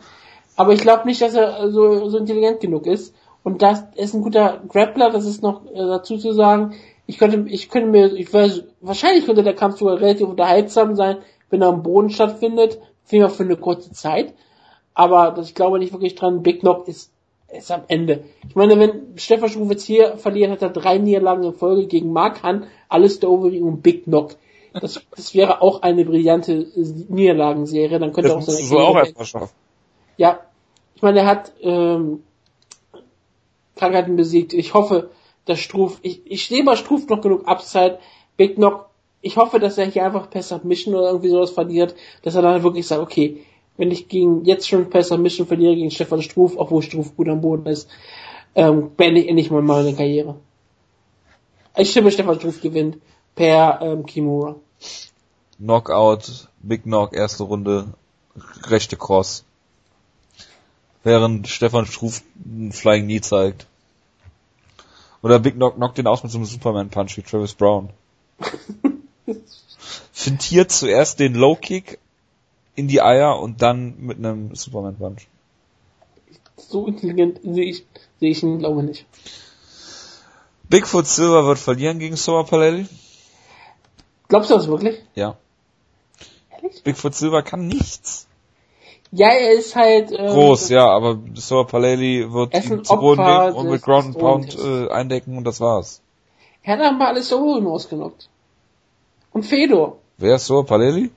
Nein, ähm, Bigfoot Silver. Ja, wow. Ja. Er hat ja auch alles genommen, was man so nehmen konnte. Legal. Was er wahrscheinlich auch nehmen muss, aber das. Aber Bigfoot war ja mal so gehypt, wir alle wissen, der hatte so. bei mir war der nie gehypt. Ich meine, er hat äh, Andrelowski besiegt, Makai, Fedor Melenko, da kam er, äh, wurde nur von der Kombi gestoppt, kam in die UFC, wurde von Kai Velasquez so ein bisschen besiegt, Bisschen, ja.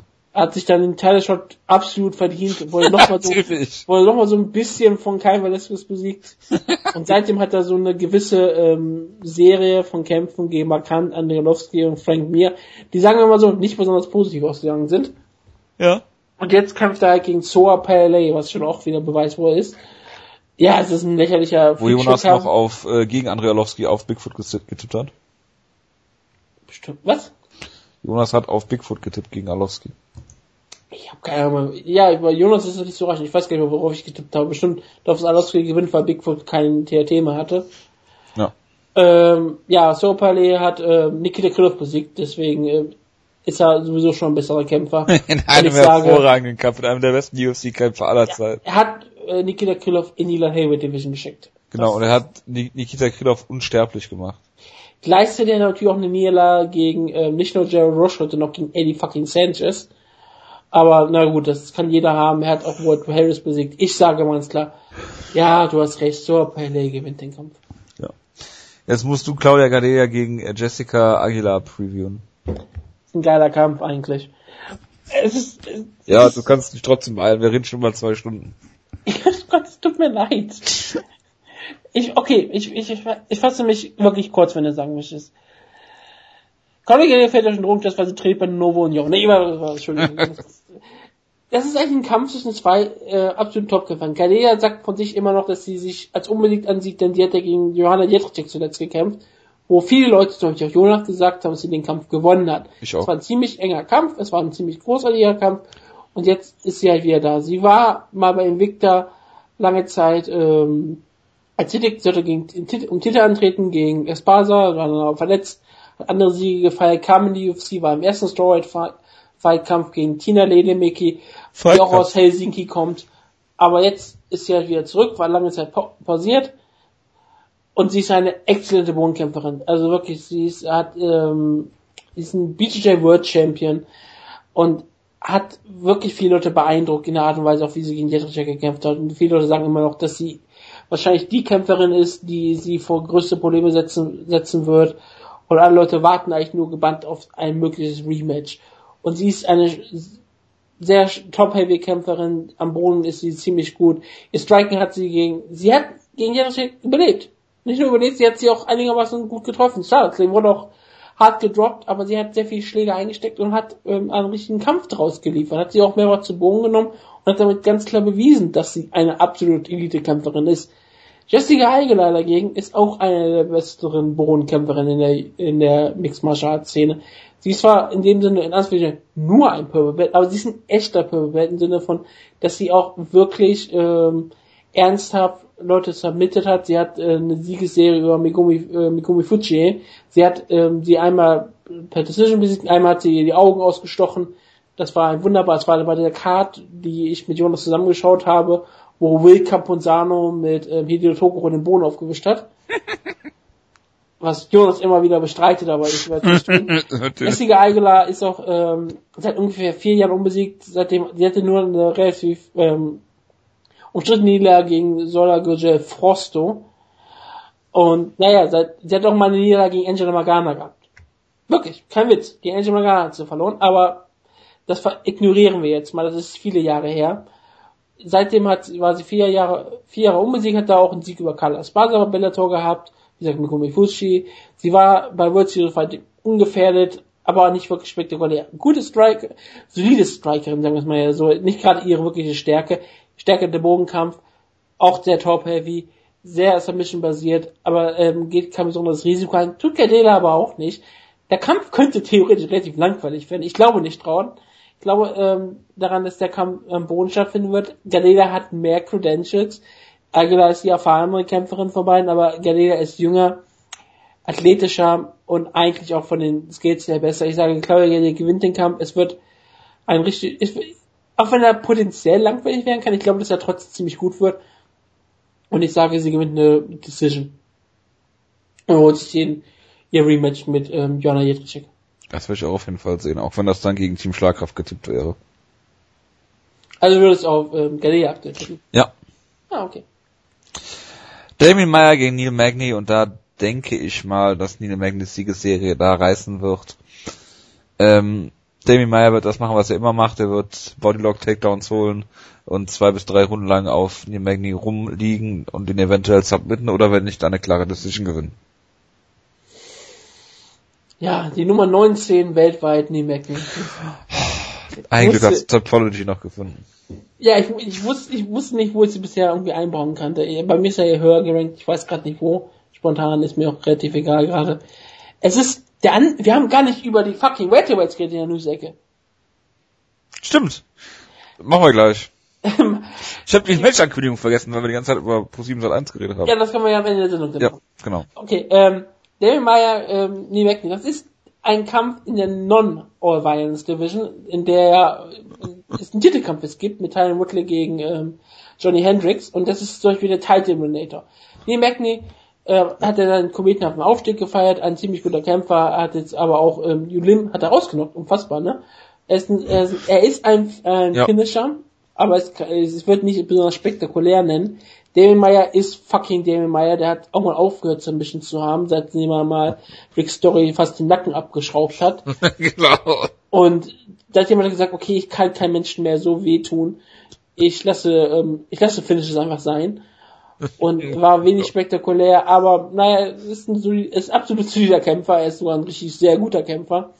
Es ist wahrscheinlich der zweitbeste Kampf auf der Karte, deswegen ist es absolut verdient auf den, auf den Prelims es hat auf dieser Maincard nichts zu suchen, die so schrecklich ist. Ja. Und ich sage, Meier ist auf jeden Fall ein guter Stolperstein, aber ich, ich tippe einfach mal auf die Jugend. Ich tippe doch, ich hoffe darauf, dass die UFC was Neues findet. Ich sage, dass Damien Meyer Baptista hier nicht gewinnen kann. Ich sage, Nee Magny gewinnt diesen Kampf. Und er ist ein Finisher. Ich sage, ach, fuck it. Ich sage, er gewinnt per Guillotine Show in Runde 2. Wer? Neil Magny gewinnt per Guillotine ja, Ich habe das schon richtig verstanden, okay? Ja. Warum denn nicht? wenn Ben Rothwell ähm, Matt Mitrione uns erbitten kann, dann kann Nate Mack noch Damien Meyer sein. Ja, ja, weil Damien Meyer genauso gute Credentials hat. Er ist der Welterweight äh, Matt Mitrione. Ja, absolut. Nee, ich glaube, dass äh, Damien Meyer hier den nächsten Hype-Train stoppen wird. Zuerst ja, LeFlair und dann Neil Magny. Äh, Feja Okawa Kante kämpft gegen Patrick Cummins, der wird ihn drei Runden lang zu Boden nehmen. Ah, alles andere ist, glaube ich, nicht erwähnenswert. Kavalkante hat einen Sieg über Joel Romero. Ja, das ist richtig. Der einzige Sieg, äh, einzige Niederlage. Ja, und hat ihn lächerlich ausgenommen. Das war ein richtig brutales Ding. Ja. Damals auch, dann haben wir alle gesagt, okay, der Hype von Romero ist damit auch vorbei. Schade, dass dieser deutsche Kämpfer keine Chance mehr hat. Damals war er noch ein deutscher Kämpfer für uns alle. Und dann ist er YOLO geworden. Und dann ist er YOLO geworden. Und der Rest ist Geschichte. Ja. Absolut. Oh ja, Ja, wir müssen noch zwei Kämpfe ansprechen in der äh, Welterweight Division. Einmal All Violence und einmal Non-All Violence. Und äh, Wutke, ich muss dir gratulieren. Herzlichen Glückwunsch, dass du äh, Joe Silver als Matchmaker im Welterweight abgelöst hast. ja, das waren relativ harte Verhandlungen. Ich, ich habe jetzt auch einen Reebok-Schock eigentlich angehabt. Ich, ich, das ist sehr schön. Ich, ich finde das sehr passgenau. Das ist Größe S. Ja. Das passt auch Steht, steht, steht mein Name drauf. Hervorragend. Aber ja, äh, es sind, es sind genau die Kämpfe, die mal ich machen wollte. Ich hätte nie, nie gedacht, dass die UFC ähm, Robbie Lawler aus dieser schrecklichen Division rausreißt und ihn nicht gegen Johnny Hendricks stellt, sondern ihn in die All-Violence Division stellt und sagt, okay, er ist dieser Champion von uns und wir stellen ihn direkt gegen einen der besten Kämpfer davon, nämlich Carlos Condit und das ist, ich meine wirklich, das ist wirklich ein Kampf, wo man keine Hose haben darf. oh Gott, das wird... Ja, Oder und direkt schon ein Kondom anziehen. Hendricks ja, ähm, und Woodley ist der andere Kampf, ne? Ja, das, da kann man sofort auch direkt gleich einschlafen. Wer interessiert diesen Kampf? Ich meine wirklich, jo Johnny Hendricks gegen Tyron Woodley. Okay. Du, nur weil Johnny Hendricks Matt Brown drei Runden lang zu Boden genommen hast. Magst du ihn nicht. Weil er den Kampf verweigert hat. Genau wie, Matt, genau wie Matt Brown den Kampf gegen Wonderboy Thompson verweigert hat. Lügen und das weißt du auch selber. Ja, ja? natürlich. So wie die so wie die UFC handelt, ist die meiner Meinung. Es ist, glaube ich, relativ klar, dass die UFC enttäuscht von Johnny Hendricks ist und auch weiß, dass Johnny Hendricks gegen Robbie Law nicht einmal gezogen hat, auch bei Pay-Per-Views. Deswegen sagen sie, Alter, wir wollen nicht noch den dritten Kampf zwischen den beiden aktuell haben. Wir bucken dich gegen Tyron Woodley, das interessiert keine Sau. Das würden die meisten Leute skippen, auch wenn sie nicht zugeben wollen. Auch, auch unsere Zuhörer, die alle sagen, oh, die sind total spektakuläre, tolle Kämpfer und Hendricks ist gar nicht schlecht. Keiner wird den Kampf wirklich schauen. Und wir sehen dafür lieber Robbie Lawler gegen Carlos Condit. Carlos Condit hat sich den Title-Shot absolut verdient. Was die beiden, was die beiden äh, Kämpfer hier, Hendricks und Woodley, äh, natürlich haben, ist, beide haben Punching Power, beide haben einen Ringer-Hintergrund. Jetzt hofft die UFC natürlich, dass sich das Ringen äh, äh, ja ausgleicht und die beiden striken und jemand brutal ausgenockt wird. Hey. Kann aber auch zu drei Runden Cage Pressing führen, ne? Oder zu fünf Runden, je nachdem, wo es stattfindet. Ja. Das Aber ja, Robbie Lawler gegen Carlos Condit soll ja in Calgary, Alberta, Canada stattfinden. Uh. Was mich sehr freut. Und ähm, es ist ein spektakulärer Kampf einfach. Es ist wirklich so einer der spektakulärsten Kämpfe, die sie bucken können. Und einer von beiden wird die Arena nicht verlassen. Sondern drin bleiben, oder was? Ja, für immer. Okay. Er wird aber, äh, keine Sorge, er wird nicht tot sein, er wird einfach drin bleiben in der Arena und sagen, okay, nee, ich gehe nicht mehr raus. Mein Gesicht ist jetzt so hässlich und verunstaltet, ich kann nicht mehr von Menschen gesehen werden. Okay. Aber ähm, ja, es ist ein absolut spektakulärer Kampf. Was willst du dazu noch sagen? Es ist, das stimmt dazu, es ist auf jeden Fall besser als Johnny Hendricks gegen Robbie Lawler 3. Äh, Ja. Und selbst wenn du meine bist, dass Johnny Hendricks den Title schon verdient, ist es trotzdem besser. Ja. Also ich liebe ja Carlos Condit. Und ich hoffe nicht, dass Robbie Lawler Carlos Condit drei Runden, äh, fünf Runden lang zu Boden nimmt. Das wäre hervorragend und du würdest ihn sofort aus der All-Violence Division streichen. Das wäre auf jeden Fall sehr, sehr lustig. Ja, das Potenzial dazu hätte er. Ja, absolut. Stell dir mal vor, auf einmal wird Robbie Lawler noch kampfintelligent. Auf einmal wird er ein Ringer. Ist ja, ist ja gar nicht so ein schlechter Ringer eigentlich. Von daher. Ja, eigentlich, aber das ist ja auch Matt Brown auch. Ja, natürlich. Hat er in Steven Wonderboy Thompson auch Das, bewiesen. das, das ist, auf einmal. das, das, das ist ein gutes Schlusswort, weil viel mehr kann man jetzt auch nicht mehr dem hinzufügen. Ich wünsche euch allen einen guten Start in die Woche. Ich hoffe, es ist nicht zu lang für euch gewesen. Ähm, macht es gut, schreibt uns Feedback. Es hat mich sehr gefreut, das Feedback letzte Woche, Ich auch, wenn ich ja. immer noch nicht damit einverstanden bin, dass Tarek Stefanin in irgendeiner Form in die Welterweight Top 10 gehört. Hätte Tarek Seferding nicht lieber gegen Johnny Hendricks kämpfen sollen. Von mir aus gerne. Auch Aber Spaß Seferding ist ja auch Teil der All Lions Division. Ach so, okay. Leg Kicks sind total violent. Ja, ja, absolut. Vor allen Dingen, wenn sie verpuffen, weil man gerade ins Gesicht geschlagen wird. Das ist Teil der Division, dass du nicht geschlagen hast. Das Ach so, das ist, das ist gut. Ja, das äh, wahre Worte.